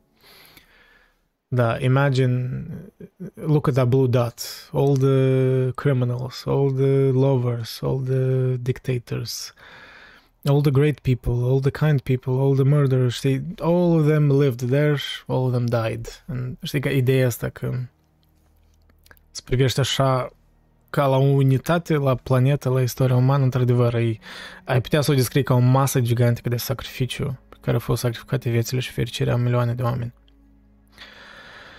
Ca modalitate prin care specia um, ca modalitate prin care specia adică viața conștientă de sine, se interpretează și se reinterpretează pe sine, istoria pare la început un pic deprimantă. Civilizații întregi și moduri de viață se nasc și dispar. Vechile moduri de viață dispar. Nimic nu pare stabil. Propunerea filozofică îndrăzneață a lui Hegel insista să vedem această procesiune ca pe o manifestare a modurilor în care fiecare formă individuală de viață socială umană generează tensiuni și tulpini în interiorul ei. Da, tulpini sau noduri. Avea așa o idee interesantă Hegel din noduri. Ceea ce, de fapt, descrie un pic mai bine dialectica lui decât, nu, mă rog, teză, sinteză, antiteză. Teză, sinteză, antiteză sună că parcă sunt etape, parcă separate, dar, de fapt, ideea de că te înțelegă e că fiecare ca perioadă concretă, ori, mă rog, afirmare, nu știu cum el, avea un fel de denumire. Fiecare perioadă parcă conține în ea o sămânță de propria negare care duce da, la mediere, la transformare. Adică fiecare perioadă are, are parcă un nod care încă nu-i dezlegat. Și cu timpul, da, el se dezlege și să creeze anumite instabilități sau poate și războaie, poate, nu știu, transformări radicale, ca Revoluția franceză, dacă chestii de asta. Aufhebung, da, da, Aufhebung, da, exact. Fel de Aufhebung, care nu știu exact cum se traduce, dar văd ah, Aufhebung. Aufhebung is a German word with several seemingly contradictory meanings, including to lift up, to abolish, cancel, or suspend. Cancel, suspend, or to sublate. A transcende, a aboli, a suspenda, a cancela, bine. It's a lot. Dar uh, Da, mă rog, poate, poate pe urmă să mai discut despre asta. În Hegel poți duce în multe detalii. Da, Heben de la ridicat și Auf de la sus spre sus. Mhm. Aufhebung. Da, adică fiecare da, parcă perioada are un fel de nod în ea care cancelează aproape apoi însuși starea asta de acum. I guess, I don't know. În fine, vedem mai departe. Um, mm-hmm. Ok, da. Atunci când aceste tensiuni devin atât de mari încât un astfel de mod de viață nu mai are în cele din urmă niciun sens pentru participanți, viața devine rapid de nelocuit. Odată ce devine nelocuibilă, se rupe, se destramă și în cele din urmă cedează locul unei alte forme de viață. Noua formă de viață apare pe măsură ce oamenii care trăiesc în molozul cultural al prăbușirii strâng bucățele a ceea ce încă mai funcționează, aruncă părțile care nu mai funcționează și modelează ceva nou din acea prăbușire. Aceștia construiesc o societate care se dezvoltă singură până când propriile tensiuni și stresuri interne o duc la destramare, după care o nouă formă de viață se naște din ea. Da. Da, e ca un fel de... Parcă mereu, da, ai putea privi deprimant la istoric, mereu parcă totul se destramă, nimic nu e stabil, dar în același timp fiecare destrămare conține în ea anumite parcă semințe, da, care dau naștere la următoarele perioade, din care de obicei să sperăm că învățăm ceva, poate nu întotdeauna. Așa și tot eu în, în paranteză, asta cu textul verde, eu am adăugat de la mine. Sursa clădirii noi vieți se află în ruinele vieții precedente, da? Într-un fel. Iar ruinele precedente erau cândva sursa vieții bazate pe ruinele precedente. Ad infinitum semnă, semnă întrebare. Cred că nu e ad, ad infinitum, e ca nu știu. Hegel credea oare ca să uneori, undeva, undeva se termină, adică ajungem într-o perfecțiune, nu știu. Cred că nu. Eu nu cred că el așa era de naiv să creadă în asta. Pentru că, într-un fel, da, este vorba asta că uh, un pas înainte, doi pași înapoi, dar uneori poate sunt așa perioade când, într-adevăr, faci doi pași înapoi și unul înainte. Înveți poate ceva, dar regresezi în alt ceva. Poate nu e așa de liniar, da, creșterea asta. Poate e așa mai mult în crengături diferite în care, știi, știi, mai degrabă un fel de, de asta, știi, dacă gra, grafic de asta, ca la statistic, știi, e variază. Nu e, nu e așa, nu e pur și simplu un, o urcare de asta constantă. Bufnițele Minerve, Minervei și încep zborul doar la începutul apusului. Da, da, el tot spunea despre bufnițele Minervei, un fel de analogie frumos. Da, ori ce am adăugat eu mai departe, dacă să ne luăm după limbajul ăsta popular, care nu e chiar adevărat, dar în fine. Adică teza deja conține semințele antiteze în ea. Ori mai degrabă negarea e inerentă în orice lucru concret, stabilit. Dialectică. Și tot am adăugat eu pe scurt despre dialectica lui Hegel. Fiecare etapă a procesului este produsul contradicțiilor inerente sau implicite în etapa precedentă. Da, exact. Adică, în opinia sa, scopul dialecticii este de a studia lucrurile în propria lor ființă și mișcare și de a demonstra astfel finitudinea categoriilor parțiale ale înțelegerii. Finitudinea categoriilor parțiale ale înțelegerii. Da, într-un fel, poate de aia trebuie știi, să studiem chiar și dar trebuie să studiem istoria și chiar și perioadele proaste, anume pentru a ști unde noi n-am înțeles pe deplin, da, ceva. Sau ne-am înțeles parțial. Deci prin asta poate știa prezice ce se va întâmpla în viitor. Adică asta de fapt e studiul istoriei, știi? Nu e pur și simplu niște fapte deconectate. Dar da, fiecare etapă procesului este produsul contradicțiilor inerente sau implicate în etapa precedentă. Asta se devină mai clar că când el face analogia asta cu Antigona de Sofocle, e destul de fascinant. Am citit-o Antigona ca ani în urmă, dar mă rog, ei face parte din uh, cele trei, uh, trei mari tragedii grece ale Sofocle.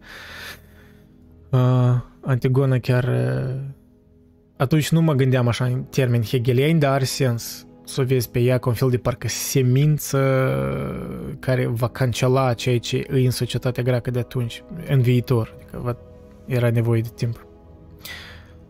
În ansamblu, acest aspect al istoriei constituie forma schimbătoare a vieții conștiente de sine însăși. Hegel a ales termenul german Geist, tradus ca minte sau spirit, în funcție de traducător. Da, ideea e că aici poate tot uh, Tony vi-a menționat că, că Geist doar, din câte înțeleg, e din cauza că e cuvânt german și cuvintele germane adesea nu se traduc motamo. În engleză nu e chiar o traducere exactă a cuvântului Geist. Adică Geist e cumva ceva între minte și spirit. Cumva parcă e ceva intermediar, nu știu, ori, ori parcă ambele în același timp. Și de-aia în engleză o să vezi uneori Phenomenology of Spirit, care e mai comun, dar uneori e tradus și ca phenomen, Phenomenology of Mind.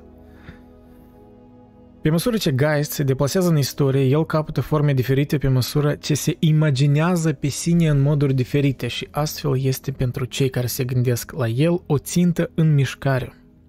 Această poveste de descompunere și reînnoire este dialectica istoriei a lui Hegel. Da? Poveste de descompunere și reînnoire. Descompunerea e crucială. Adică, într-un fel, eu cred că perspectiva asta hegeliană parcă poate e necesară, nu știu, și pentru perioada noastră, pentru că parcă ți aduce un pic, măcar o doză de optimism, o doză de oarecare optimism că chiar și în tragedii, chiar și în perioade proaste, care par apocaliptice aproape în prezent,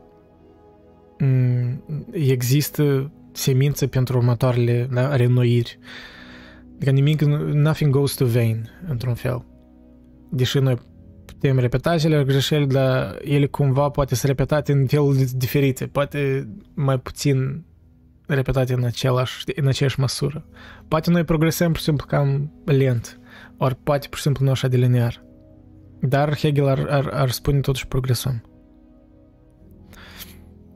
Da, aici despre dialectică, apropo. Deși filosoful german uh, Scholibau uh, astăzi uitat a reușit să convingă multă lume că teza, antiteza, sinteza reprezintă dialectica istorică lui Hegel, Hegel însuși nu a spus niciodată acest lucru. Mă rog, nu a spus niciodată descriind filosofia lui, dar știu că el într-un fel de prefață, nu știu în ce carte el a spus asta pur și simplu cumva ironizând filosofia lui Kant sau ceva de genul. Uh, mai mult, chiar și în această structură uh, și în această scurtă trecere în revistă, putem vedea că propriile opinii ale lui Hegel implicau mult mai mult decât formula dubioasă lui Scholibau. Hegel a cercetat istoria lumii pentru a vedea dacă exista vreun fel de logică în modul în care eu și noi se modelează de-a lungul timpului. Geistul devenea mai bun la ceva? Întrebare, da?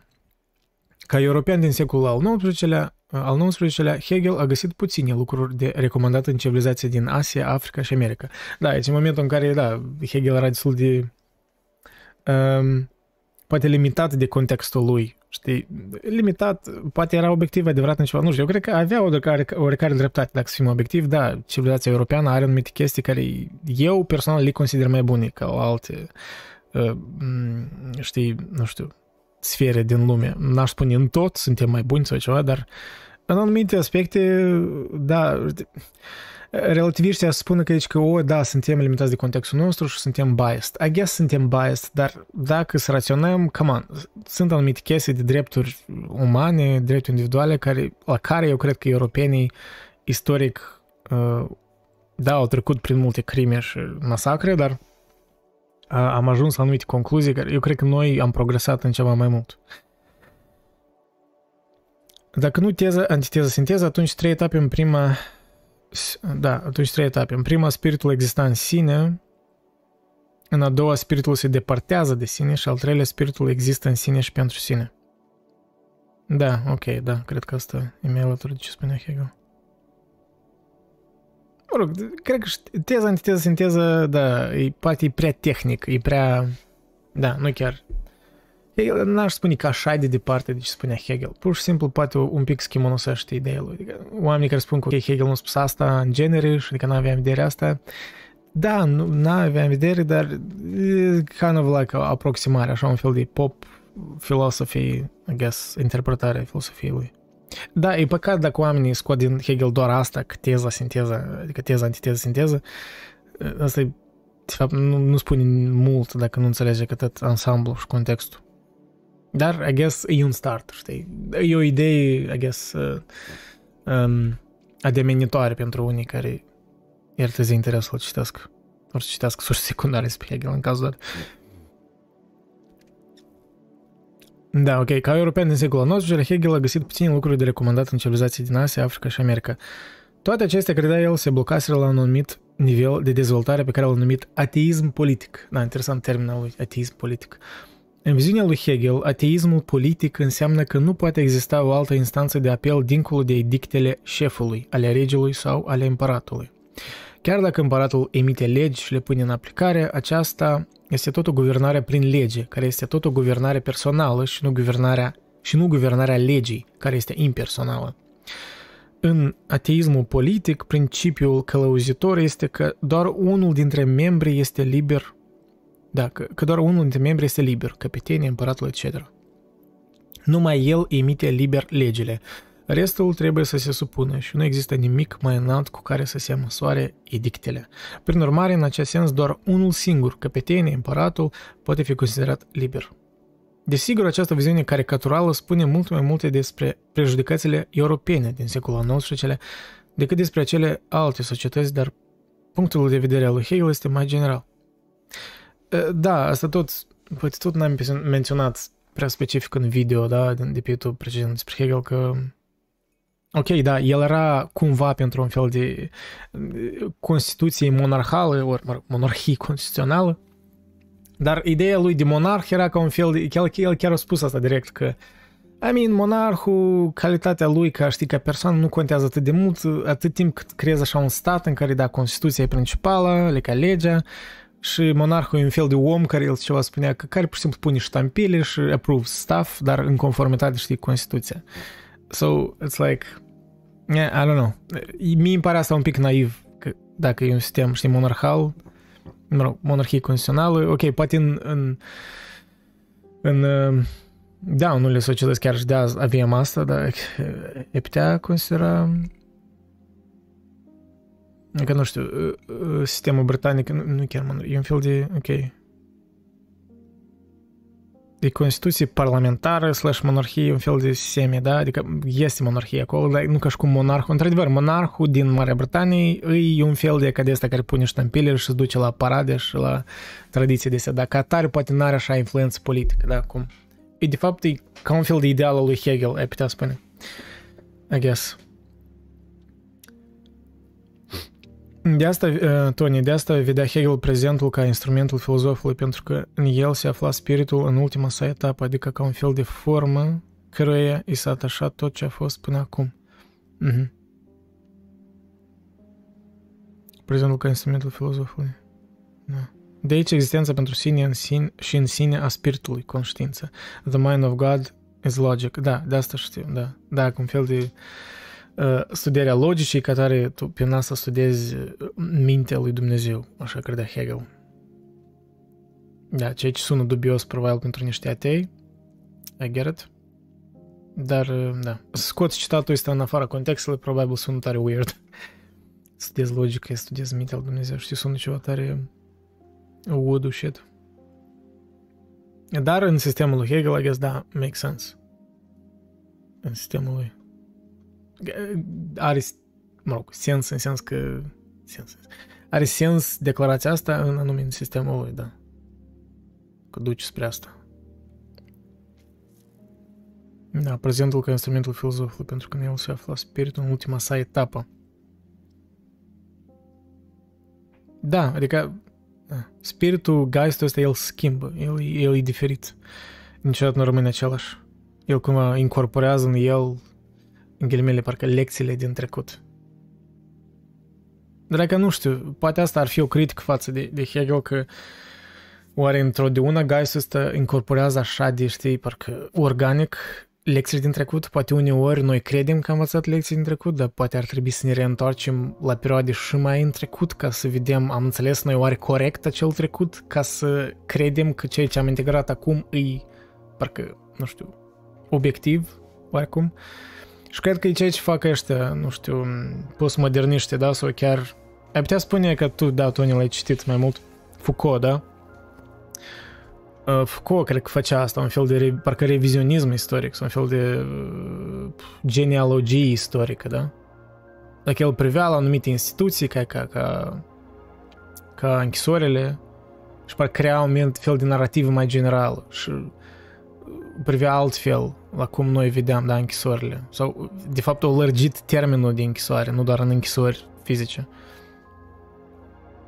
Și, da, ai putea spune că să-l compari cu Hegel, cu, da, cu alte interpretări, alte feluri de a gândi, da, poți vezi, I guess, și slăbiciuni în, în, în ideea asta, că geistul ăsta parcă se dezvoltă așa de linear.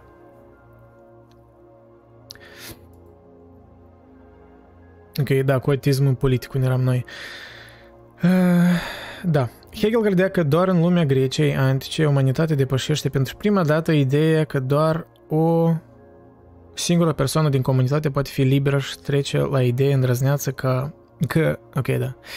Deci ce secundă. Hegel credea că doar în lumea Greciei antice umanitatea depășește pentru prima dată ideea că doar o singură persoană din comunitate poate fi liberă și trece la idee îndrăzneață că o pluralitate limitată de oameni, bărbații, adulți din oraș, pot și trebuie să conducă împreună. Da, aici e partea interesantă când îl duci spre Antigona și în genere civilizația greacă, e interesant. Adică aici cred că e cel mai ușor să înțelegi toată ideea asta de, de, de guys, de fapt de dialectică, aș spune chiar e, e exemplu perfect Antigona pentru că dialectica hegeliană. Da, Greciei. Aceștia se înfruntă ca egali, care nu posedă nicio autoritate inerentă unul asupra celuilalt. Mai mult, pentru acești greci, așa credea Hegel, toată lumea știa unde se află în ordinea lor socială și ce trebuie să facă. De asemenea, ei susțineau că dacă fiecare exemplifica cerințele propriului loc, propriului loc în cadrul ordinii, comunitatea se va armoniza într-un lucru frumos. Această incorporare împreună a idiosincrasiei individuale și a vieții comunitare părea să fie cât se poate de bună, libertate de plină și completă a individualității, posibilă doar într-o ordine socială și politică egalitară a cetățenilor liberi. Dacă unii sunt liberi, întreba, întreabă Antigona, atunci de ce nu și eu? Asta e o întrebare care o pune mai, mai târziu. Totuși, în mări era un vierme, da? Adică în civilizația aia antică greacă, da, să spunem, secolul când cam în secolul 5, da? 6, 5 înainte era noastră, cam 5, 6. Da, cam spre 5, 4, da, 5, 4 probabil. 6, 5, 4, cam secolele alea. Un pic am pierdut uh, timeline-ul, dar cam pe atunci. În fine, prin secolul 5, cam pe atunci erau toți renașterea, mă rog, nașterea filosofiei raționale, cum să spunem așa. Presocratici erau cam înainte de secolul, da, 6 înaintea noastre. Da, în fine, cam pe atunci. Uh, da, totuși în mări era un vierme și grecii au înțeles că libertatea lor înseamnă independență. Deoarece cineva poate fi pe deplin independent în judecățile și acțiunile sale doar acolo unde un altul se ocupă de celelalte nevoi ale vieții. Ei se credeau de asemenea obligați să trăiască într-o lume care se baza ea însăși pe sclavie și opresiunea femeilor. Stai. Um... Da, da, chiar să controlez, să vorbesc din... Da, de fapt, da, secolul 4. secolul 4 era cam pe atunci. Și, de fapt, uh, uh, Greek Democracy Ancient... De fapt, democrația greacă, ea nu... Da, de fapt, da, s-a dezvoltat undeva prin a cincilea secol, uh, înaintea erei noastre, început să dezvolte. Dar nu a durat atât de mult, de fapt, dacă te gândești, chiar și în planul, pur și simplu, Greciei. Că a durat cam vreun secol, probabil chiar și mai puțin. Developed around, ok, dar depinde, diferit, spun diferit, developed around 6th century BC, în secolul 6-5 înaintea noastre. Și apoi a fost și tirania aia de 30 de tirani a Spartei când au pierdut războiul de Sparta cu Atena.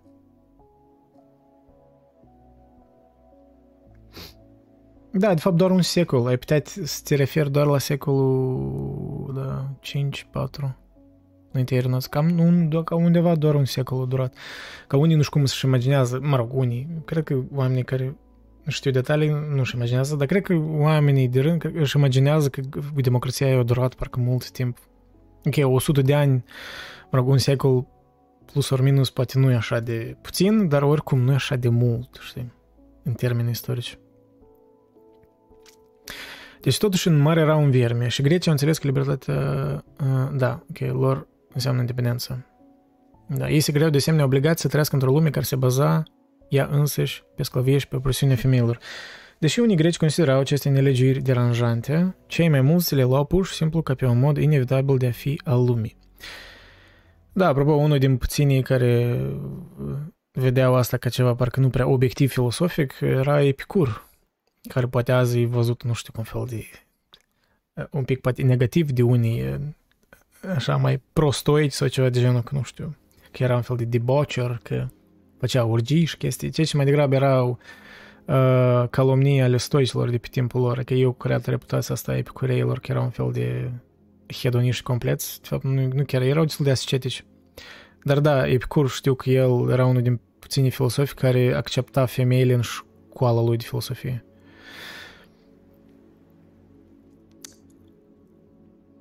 Uh, Tony, nu general, nu general neapărat, dar cu unele instrumente care au dat naștere la o chestie s-au folosit și în alte locuri.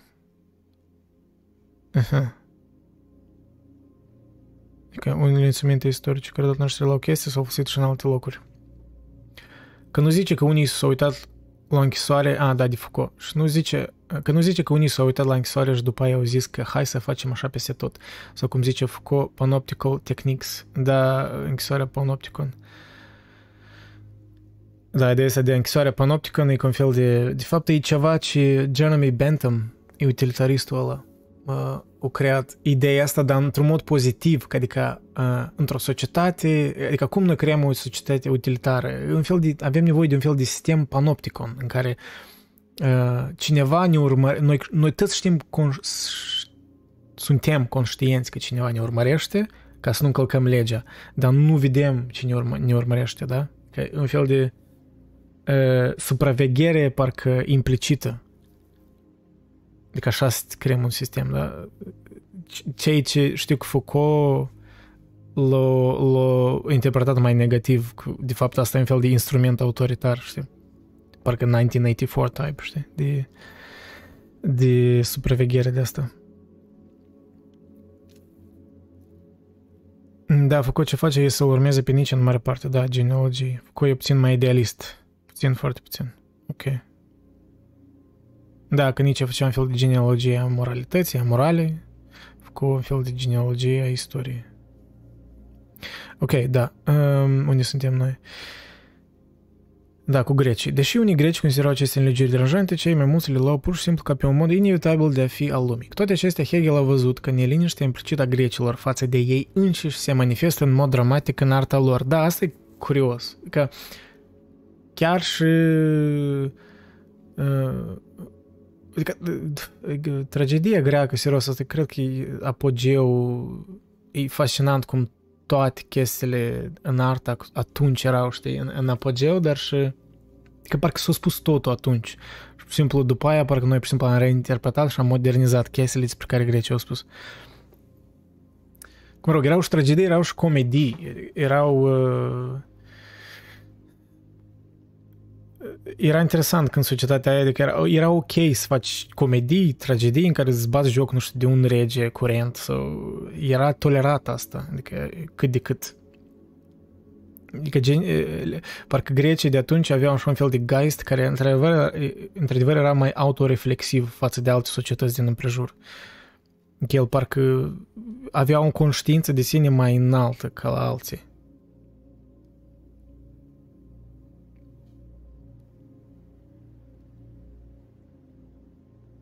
Exemplul său preferat de al lui Hegel a fost cel din tragedia Antigona a lui Sofocle. În această piesă, fiii și fiicele lui, uh, fiii și fiicele lui Oedip, da, regele Oedip, uh, se află, care tot e o piesă, e regele Oedip, Oedipus, Oedipus Rex, uh, tot de Sofocle, e cumva parcă e, e prima parte din această trilogie, Antigona e a doua, și cred că a treia, am uitat care e a treia, dar în fine, în această piesă, fiii și fiicele lui Oedip se află într-o situație instabilă. Doi dintre fii se luptă între ei pentru moștenirea domniei lui Oedip. Amândoi mor în lupă, iar, uh, luptă. Iar unchiul lor, Creon, intervine pentru a administra situația. Creon interzice ritualurile de înmormântare pentru unul dintre nepoții săi, dar nepoata sa, Antigona, îl sfidează îndeplinind în secret ritualurile. Ea face acest lucru pentru că este o cerință absolută pentru ea, ca soră să facă acest lucru, dar știind foarte bine că este la fel de bine cerută să se supună lui Crion, mai ales că este o femeie tânără. Da, adică cumva era uh, dihotomia asta între Antigona se simțea obligată să, oricum, să îndeplinească ritualul mormântării uh, fratelui său, uh, pentru că asta parcă e legea divină, da? Și era în, în, în tensiune în dialectică legea asta divină cu ca legea statului de atunci. Antigona este prinsă într-o situație în care dreptul contrazice dreptul. Ea are, de asemenea, cerința absolută de a nu se decide singură în legătură cu ceea ce îi se cere să facă. Este postul ei alocat în viață, să accepte cerințele care îi sunt date, iar corul da, va condamna mai târziu acest lucru ca fiind încercarea ei nejustificată de autonomie.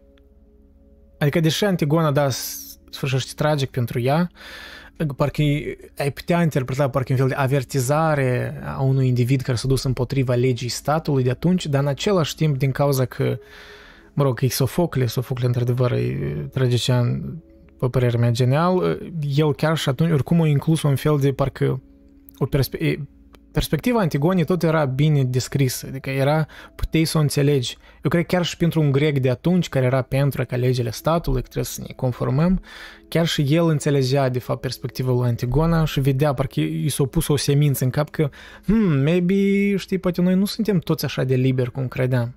Poate, știi, parcă, maybe we should strive for better. Că asta e fascinant, că chiar și democrația aia, de atunci, um, mă rog, se permiteau așa tragedii care, de fapt, erau cumva critice față de sistemul de guvernament care care era deasupra acestor da, tragedii, care de fapt ar putea liber cenzura chestiile astea. Ceea ce ironic uneori ar spune astăzi se întâmplă mai des decât poate atunci. I don't know, it's debatable. Probabil e hiperbol spun asta, dar Hegel a spus um, Tony, Hegel a spus că istoria lumii e istoria Statelor Unite ale Americii. asta nu, asta nu Hegel a spus, asta spun, a spus Vasile Traian. Doar oamenii culți știu despre asta. Vasile Traian a spus asta, nu, nu Hegel. Don't lie to me, Tony. I know that. Bă, da, da, chiar aici, aici putea spune că secolul, da, istoria istoria lumii din secolul 20, din la mijlocul secolului 20 încoace. Într-adevăr, e istoria Statelor Unite ale Americii. Obiectiv vorbind, cred că ai putea spune asta.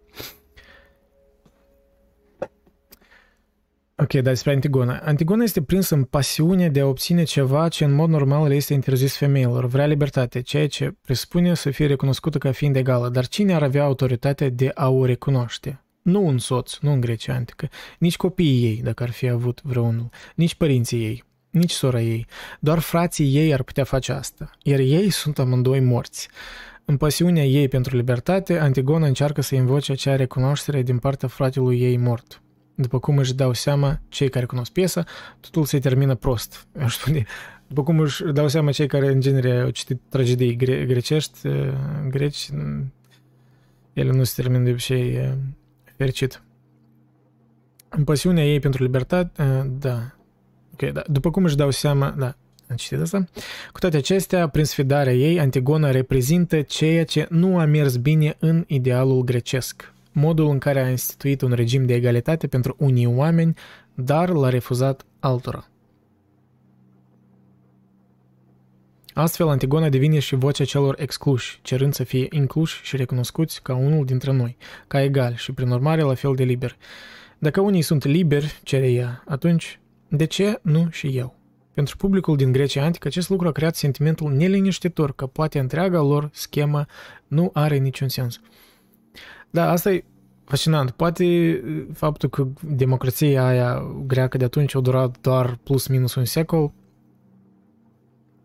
E anume din cauza că asta e ironic, parcă ei își dădeau seama că democrația era, nu era perfectă și era un fel de permanent tensiune în ea inerentă, care de fapt au dus la o instabilitate și o destrămare. Mă rog, era și faptul că, mă rog, statele, alte orașe state greci în prejurul războiau cu ei, mai degrabă Sparta, spunem direct Sparta, care era total antiteză, era un regim autoritar, militaristic. Uh, și da, uh, Da, e fascinant chestia asta că cumva chestia care a fost bună în Grecia antică, care i-a făcut așa de prosper și într-adevăr, ai putea spune, centrul civilizației de atunci pe o perioadă scurtă, mm, a fost și sursa destrămărilor, ruinărilor. E ca și cum, e ca și cum good things don't last, știi? Așa aș spune eu. But bad things last, I mean, they're not forever, dar ca și cum, da, să te gândești la regimuri autoritare, de obicei durează mai mult. Um, pentru că, da, ele nu permit tensiunea asta să se manifeste, ori o năbușesc și artificial parcă prelungesc viața sa, da? Deși oamenii din interior sunt revoltați și nu pot să facă nimic cu asta.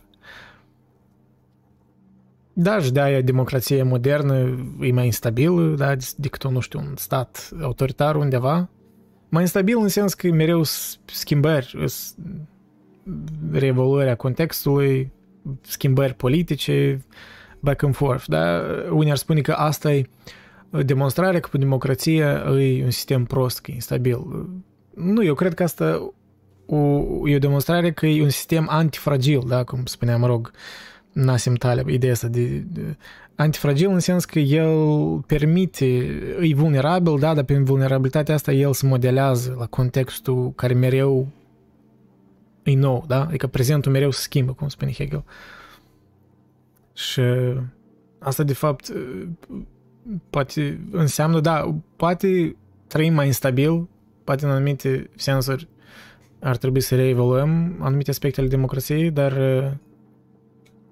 într-o lume în care prezentul mereu schimbă, maybe it's the only like general choice. Da, deja în specificități sunt diferite forme de democrație. Dar nu știu, eu cred că, per general, ca cel puțin civilizația occidentală, noi am înțeles că, ok, this is the way to go, democrație, dar uh, deja în specificități, da, avem uh, dezacord.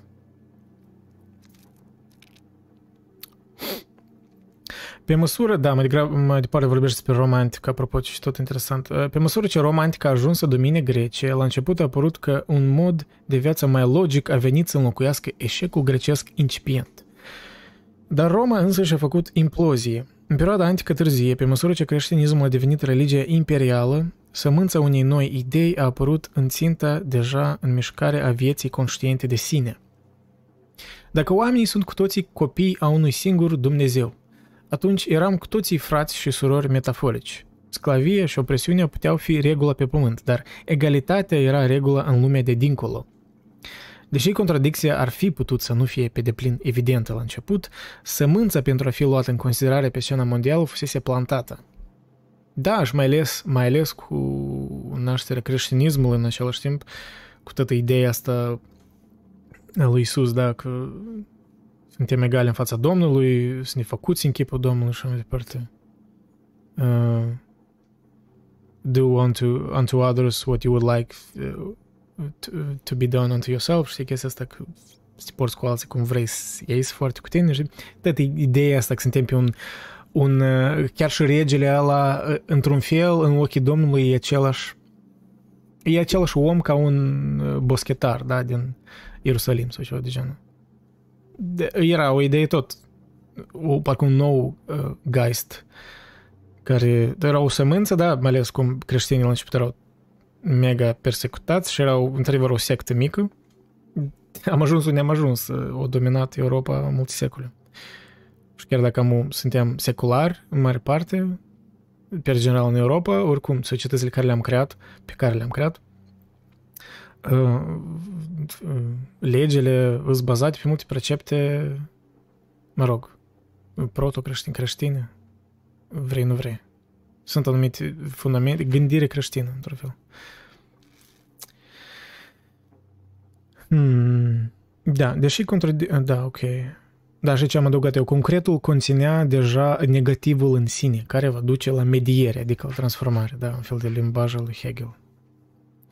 Cererea Antigonei era pe cale să devină universală. Adică, deși, da, au trecut democrația greacă, da, ți-ai, ți-ai putea imagina, da, au durat plus minus un secol, oricum, da, au, au, au urmat regimul ăsta mai militar, mai autoritar roman, nu s-a pierdut sămânța aceea, știi, care Antigonei, spunem. Că Antigone era o tragedie, dar oricum ea reflecta ceva în societatea grecilor, pentru că grecii nu făceau tragedie așa, știi, din, pur și simplu din fantezie. Ok, și din fantezie, dar era, erau foarte autoreflexivi. Și de obicei creau dramaturgii buni, creau ceva care era parcă în zeitgeistul, în geistul oamenilor de atunci.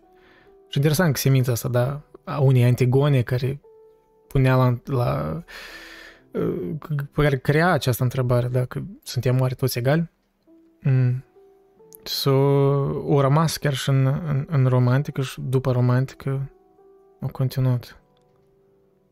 În opinia lui Hegel, viața europeană, mă rog, o înflorit, spun așa. În opinia lui Hegel, viața europeană și-a pierdut mai mult sau mai puțin direcția pentru o lungă perioadă de timp după dispariția democrației, democrației grecești. Amestecul de cultură romană, drept roman și mai ales forța brută a legiunilor romane a fost înlocuit de o lume înstrăinată, în care oamenii se simțeau obligați să trăiască după standarde în care cu greu se puteau vedea. O astfel de lume se clătina mereu într-o, între o stabilitate fragilă și teamă de propria lipsă de sens. Din când în când ea aluneca în nebunie totală, Nebunia cruciadelor a fost un exemplu, iar un altul a fost panica colectivă legată de vrăjitorie, care a dus la uciderea judiciară a sute de femei. Toate acestea au avut loc pe un fundal în care, după cum spunea Hegel, un sentiment universal al nimicniciei condiției lor a cuprins lumea. Lumea trăia într-un fel de frică, care în cele din urmă nu avea niciun sens. Da, până în cele din urmă, dar secolul a durat asta, dar pe urmă am înțeles am înțeles ce am avut de înțeles, parcă, da, din perioada aia, ori ce nu vrem, în ce societăți nu vrem să trăim. Da? Tot, adică tot perioada aia medievală, da, care nu a fost chiar așa de dark age cum oamenii o descriu, dar oricum au avut dark uh, patterns la sigur. Eu, parcă eu forțat pe unii intelectuali, da, ceea ce ulterior a fost renașterea, renașterea a fost un fel de a, stai, wait a minute, why, știi, de ce noi am negat tot clasicismul ăla? Dă să ne întoarcem la cl- clasici, dar dă să reîntoarcem la greci, la, la, mă rog, la Roma timpurie uh, și să creăm ceva, știi, să ne reîntoarcem, parcă să copiem într-un fel ce era atunci, dar prin asta am creat ceva nou. Și asta ulterior a devenit renașterea. Și după asta iluminismul și Revoluția franceză, după asta industrialismul, mă rog, secol 20, democrație și mai departe, și masacre și crime și totalitarism, dar interesant, vezi o anumită parcă dezvoltare oricum.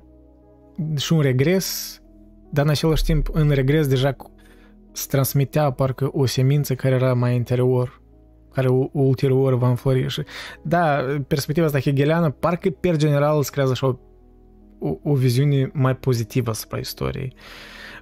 Ceea ce poate e util. Eu aș spune că e bine să ai și perspectiva asta. Și în lumea asta cinică, în care tot suntem invadați de prezentism și de of numai războaie și chestiile astea, poate e bine să privim așa, știi, mai în ansamblu și să analizăm de fapt că chestiile bune nu s-au pierdut totalmente.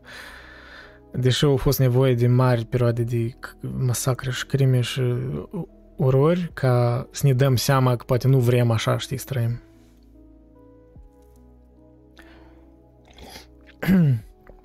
Acest amestec inflamabil de autoalienare, de nimic și de furie față de nedreptatea ordinii dominante s-a aprins în 1789, în Revoluția franceză, în care au căzut în cele din urmă cele mai vechi elemente de susținere a formei de viață alienate, în urma ei a lăsat în urmă un fel de... Uh, da, în urma Revoluției... Deci, Revoluția a lăsat în urmă un fel de libertate care se considera pe sine ca fiind liberă de trecut de foarte puțin lucruri de natură și de loc de religie. Ca urmare, sau cel puțin așa a considerat Hegel, la început nu a lăsat prea multe lucruri cu care să construiască o lume nouă. Da, că zicem, faza asta în care, da, Hegel era critic față de Revoluția franceză, mă rog, cel puțin parțial în, în partea ei incipientă. Mai apoi, da, au căpătat o viziune mai pozitivă. Mm. Da, Hegel a început nu a lăsat prea multe lucruri care să construiască o lume nouă, cu excepția ideilor foarte abstracte ale libertății nemărginite și a virtuților presupus mai bune delimitate ale cetățenilor în sprijinul lor pentru guvernul revoluționar. Cu toate acestea, după scurtul spasm de violență din timpul domniei terorii din 93-94, lucrurile s-au liniștit.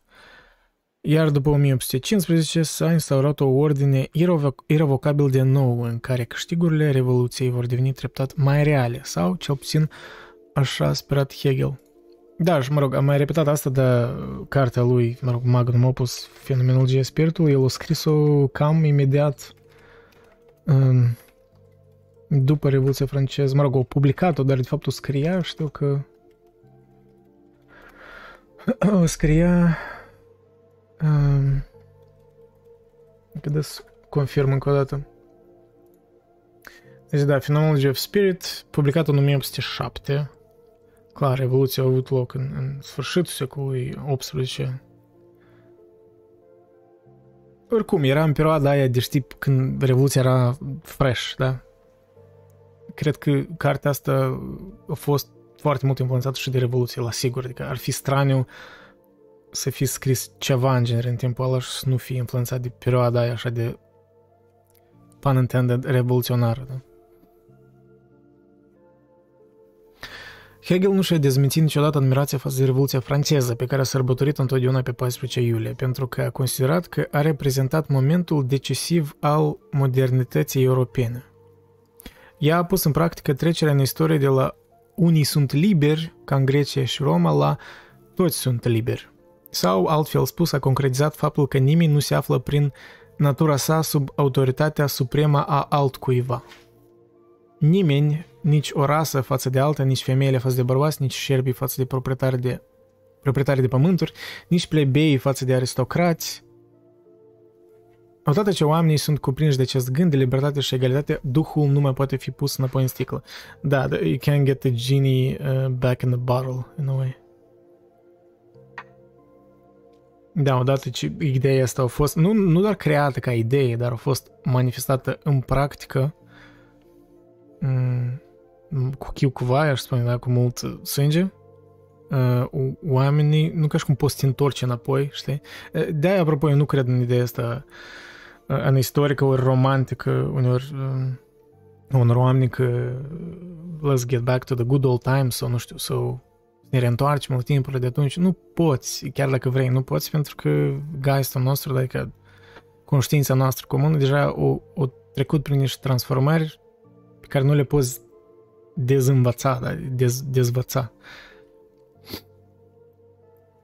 Sound of Music, noroc, noroc. Vechea ordine a subordonării naturale dispăruse acum, cel puțin în teorie, pentru că așa cum se dezvoltase Geist, însăși ideea de subordonare naturală din cadrul ei a încetat să mai aibă sens. Odată cu aceasta, toate celelalte aspecte de la viața de familie, la structura statului, ar trebui să se schimbe și ele. Cu siguranță, aceasta a implicat punerea sub semnul întrebării a mai multor moduri tradiționale de a face lucrurile decât era dispus să recunoască chiar Hegel însuși. Mă rog, cu alte cuvinte, chiar și Hegel, fiind destul de progresist pentru timpul lui, clar, nu putea anticipa toate dezvoltările, that's the whole point, you can't. Trebuie să treacă o anumită perioadă de uh, tensiune, transformare ca, ca să ajungi la anumite chestii care acum nouă ni se par evidente, luate de la sine, da?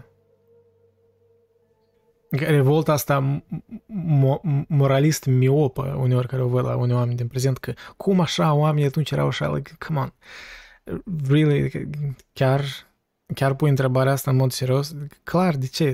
Dacă studiezi istoria, îți dai seama de ce oamenii credeau anumite chestii atunci.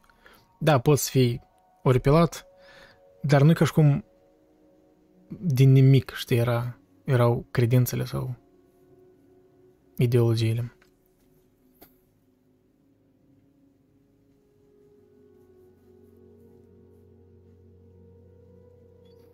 Da. Ă, de asemenea, nu era ceva care să, să fi fost imediat și pe deplin exemplificat în practică europeană în secolul, din secolul al XIX-lea. Toți sunt liberi nu a însemnat că dintr-o dată opresiunea a dispărut, dar a însemnat că o imagine cu totul nouă a agenției și-a făcut debutul pe scena mondială. cel mai important, a semnalat o schimbare în concepția despre justiție. Nu mai era un element metafizic al ordinii mondiale eterne, ci justiția era acum virtutea principală a unui tărâm al libertății și al cetățenilor egali. Da. Deci, da, ne-am desprins parcă de, de, de metafizică, despre ideea uh, justiției parcă metafizice.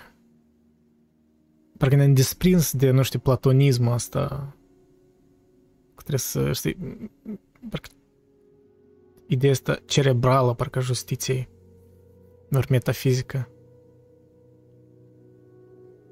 Deși, nu ca și cum, știi, parcă s-a negat platonismul, pur și simplu s-a transformat. Ca, ca noi să fie ajuns la așa un, la o perspectivă hegeliană de atunci, trebuia să fie existat parcă un Platon, da, spre exemplu, ori alții viitor mai apoi. Că tot sclădește oricum din alte chestii din trecut. De ce credeau oamenii așa atunci? O altă întrebare, de ce crezi tu acum așa? Da, exact. Da, poate adesea noi interpretăm, ori credem că cumva oamenii atunci credeau ceva, de fapt, da, poate noi nici nu înțelegem. Ori e greu, mă rog, unica, unicul lucru prin care putem înțelege este să citim documentele directe, ori jurnalurile, ori cărțile lor.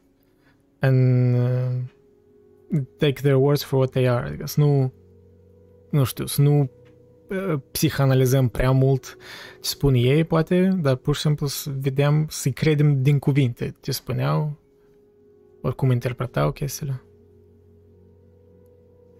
Cred că asta e cel mai alături de obiectivitate uh, în care poți să, poate să înțelegi cum ei credeau atunci, dar în același timp nu chiar poți, știi? Pentru că oricum îi analizez mai ales viziunea lor metafizică prin lentila de acum, prin geistul tău de acum și e o aproximare, oricum. Da. Istoria lumii este modul în care ideea de libertate și egalitate ne-a fost impusă de noi înșine. Da, asta e un fel de aș spune o idee centrală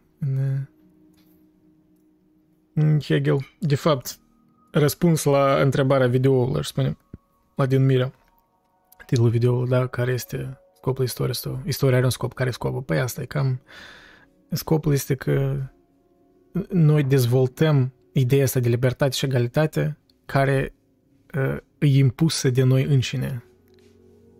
Parcă e inerentă se dezvoltă odată cu noi. Cu alte cuvinte, da, scopul istoriei îi dezvoltarea ideii de libertate, așa simplificată, ai putea spune, în viziunea lui Hegel. Odată cu deznodământul Revoluției, lumea modernă a captat o nouă formă de a fi. Aceasta a implicat, desigur, lista standard de drepturi generale și abstracte, devenită celebră în secolul al XVIII-lea de către filosoful englez John Locke – viața, libertate și proprietate. Dar și mai important, a transformat viața morală ca implicând trăirea în baza unor motive acceptabile pentru toată lumea și nu doar pentru mica comunitate a fiecăruia, într-o parte esențială a structurii noastre psihologice moderne. A făcut ca aceste două caracteristici ale vieții să devină reale prin incorporarea lor în practici și instituții mai specifice. De exemplu, în importanța absolută a relațiilor de iubire și prietenie și în familiile orientate spre creșterea copiilor pentru a deveni ei înșiși indivizi independenți, care la rândul lor vor fi de asemenea buni cetățeni.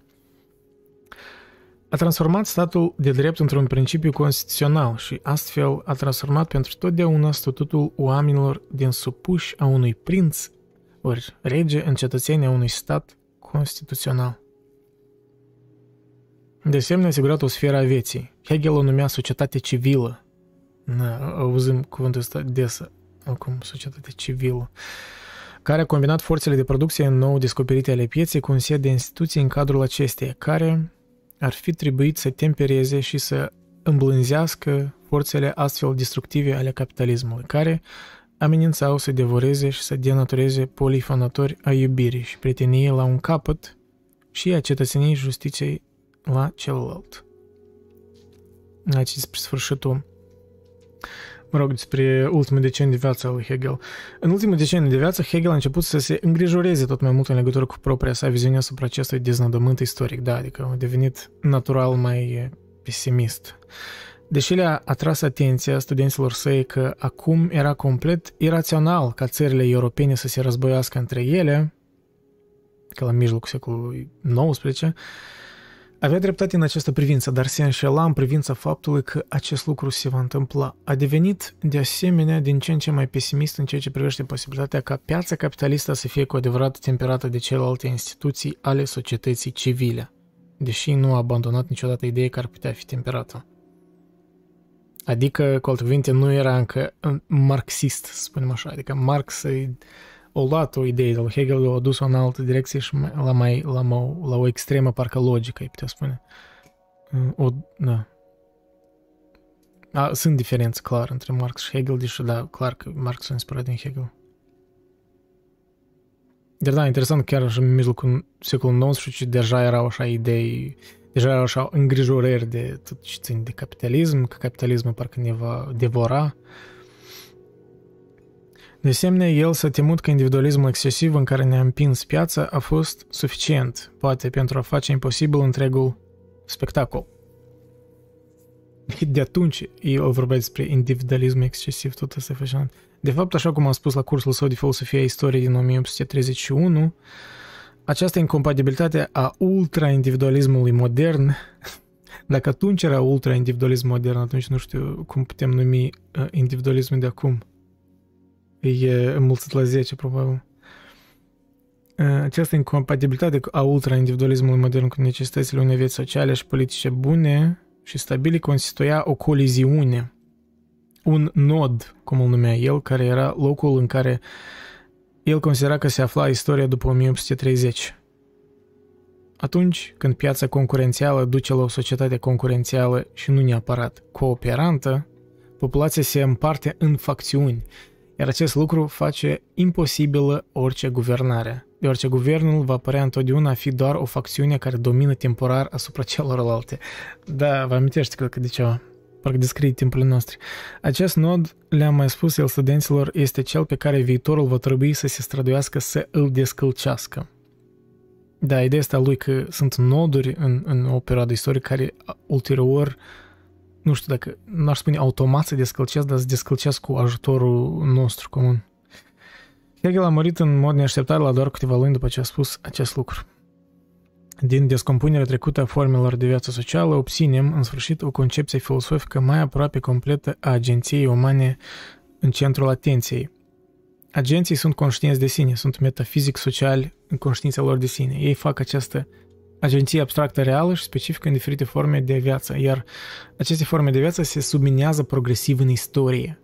Din punct de vedere metaforic, Geist, adică noi, am ajuns sau Geist a ajuns la această concluzie prin forțarea autoconcepției despre toți ca fiind liberi și egali și nu poate da înapoi în mod rațional de la aceasta. Că da, um, deși sunt, apar, da, ideologii care cumva vor să ne reîntoarcă la alt timp din trecut sau vor să nege ceea ce am învățat acum, uh, din cauza că Hegel credea că, da, noi, pe general, oricum nu avem acces, nu avem, de fapt, uh, suntem oricum ființe raționale și Geistul ăsta îi ghidat în primul rând și de rațiune, că din rațiune tu nu poți să te întorci înapoi, adică gata, odată ce ai învățat ceva, mai ales prin practică, prin sânge din istorie, tu nu poți să te întorci înapoi și să te dezveți. Sau, într-un sens, parcă avem oarecare imunitate față de uh, demagogii sau chestii de astea, dar n-aș spune, poate, poate nu chiar așa. Poate, pe general, avem imunitate, dar în anumite momente se vede că nu prea.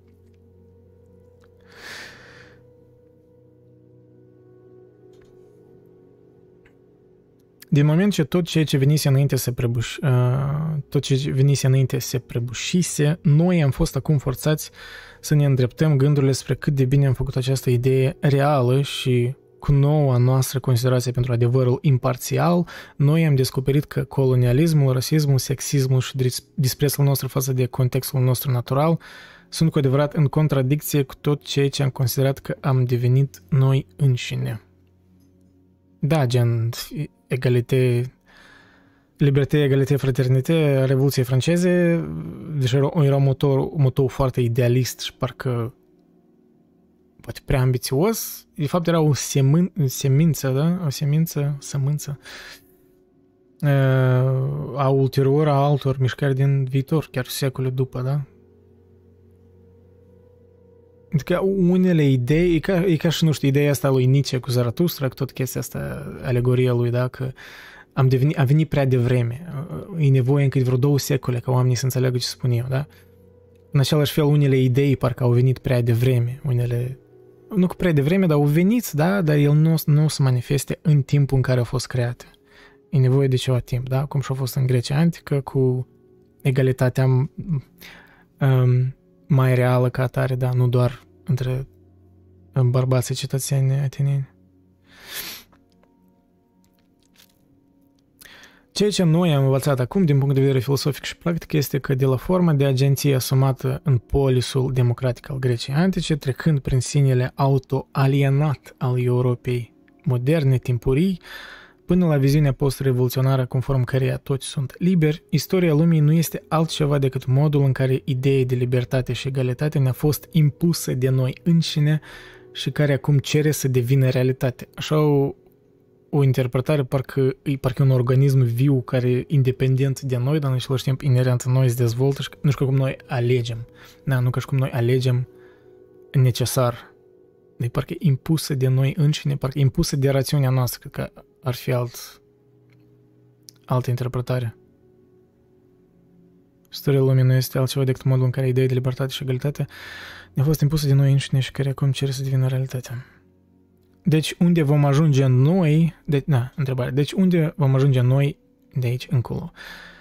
Filozofia nu ne va spune, așa cum ne sfătuia Hegel. Da, aici, apropo de bufnița Minervei, spune Tony. Bufnița Minervei, adică zeița înțelepciunii, zboară doar după ce soarele a apus deja. Da, adică, cu alte cuvinte,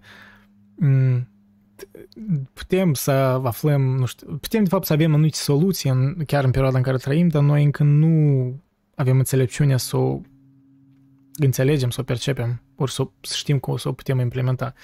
Și e nevoie doar după ce soarele a apus deja, da? După ce trece o perioadă nu știu, poate fi și un secol, poate. Da, bufnița Minervei zboară doar după ce soarele a pus deja. Libertatea și egalitatea rămân non-negociabile. Toți cer acum să fie incluși, dar nodul, cu pri... dar nodul cu privire la modul în care se pot realiza toate acestea rămâne legat. Fain, fain articol, chiar uh, um, Terry Pinkard profesor de filosofie la Universitatea Georgetown din Washington DC. Chiar tare, tare fain. Aș spune o aprofundare mai, de fapt, e, da, o aprofundare mai bună în Hegel decât aș spune video care eu l-am făcut, Albion ăsta. A, a meu video așa e mai uh, general. Da, e bună introducere, I guess, dar nu-i nu chiar pătrund din idei, pătrunde așa în vibe-ul lui Hegel, să spunem așa, în vibe-ul general lui Hegel. De aici, de fapt, am, am pătruns în niște idei, ce și e bine. Da, în fine. Uh, ce lecturi grele îți plac și totuși le faci coerente pentru cei care adoră filozofia? E, mă rog, asta, credem asta încă nu e așa de greu comparând cu să încerci să-l citești pe Hegel în original, e chiar e, e tortură. Cred că ți-a arătat cariera de profesor universitar. Na. I don't know. Nu știu. Uh, nu e așa de romantic cum pare. Poate că nu va era, dar în, în contextul contemporan să ajungi profesor, încă și lector uh, universitar, got a lot of shit to get there. Nu știu. Nu știu dacă eu eram să am răbdarea asta. Se zice, da, dar oricum, mersi. Se zice că de holera a murit, că era epidemie, dar cel mai probabil a murit de ceva boală la masă. Ne. Ne, who knows? Nu știu. Pe timpul ăla, înainte de, nu știu, atunci existau antibiotice, cred că încă nu. În, sec- în mijlocul secolului XIX, când au fost inventate antibiotice.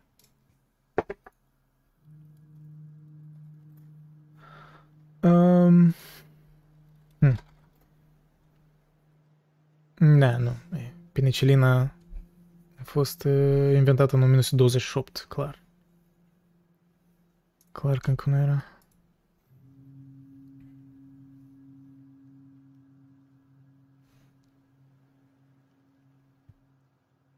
Și tare bravo pentru mine că, care nu sunt fiartă pe filozofie, deși îmi place să filozofez în felul meu. Da, în fine, băieți și fete, atât am avut de povestit pe azi. Uh, să termine o live, o să rămână înregistrarea pe YouTube, așa că don't worry about it. Cei care au pierdut. Aici sunt niște summarizări în dreapta, dar e cam exact ce am vorbit în articol, așa că nu cred că are sens să reiterez. Dacă ceva puteți să reasculta anumite părți. Da, apropo, da. Uh, deja în 9 oră cred că ne vedem tot pe Discord ăștia care vrem să discutăm despre primul capitol din Ulise. We'll see you then.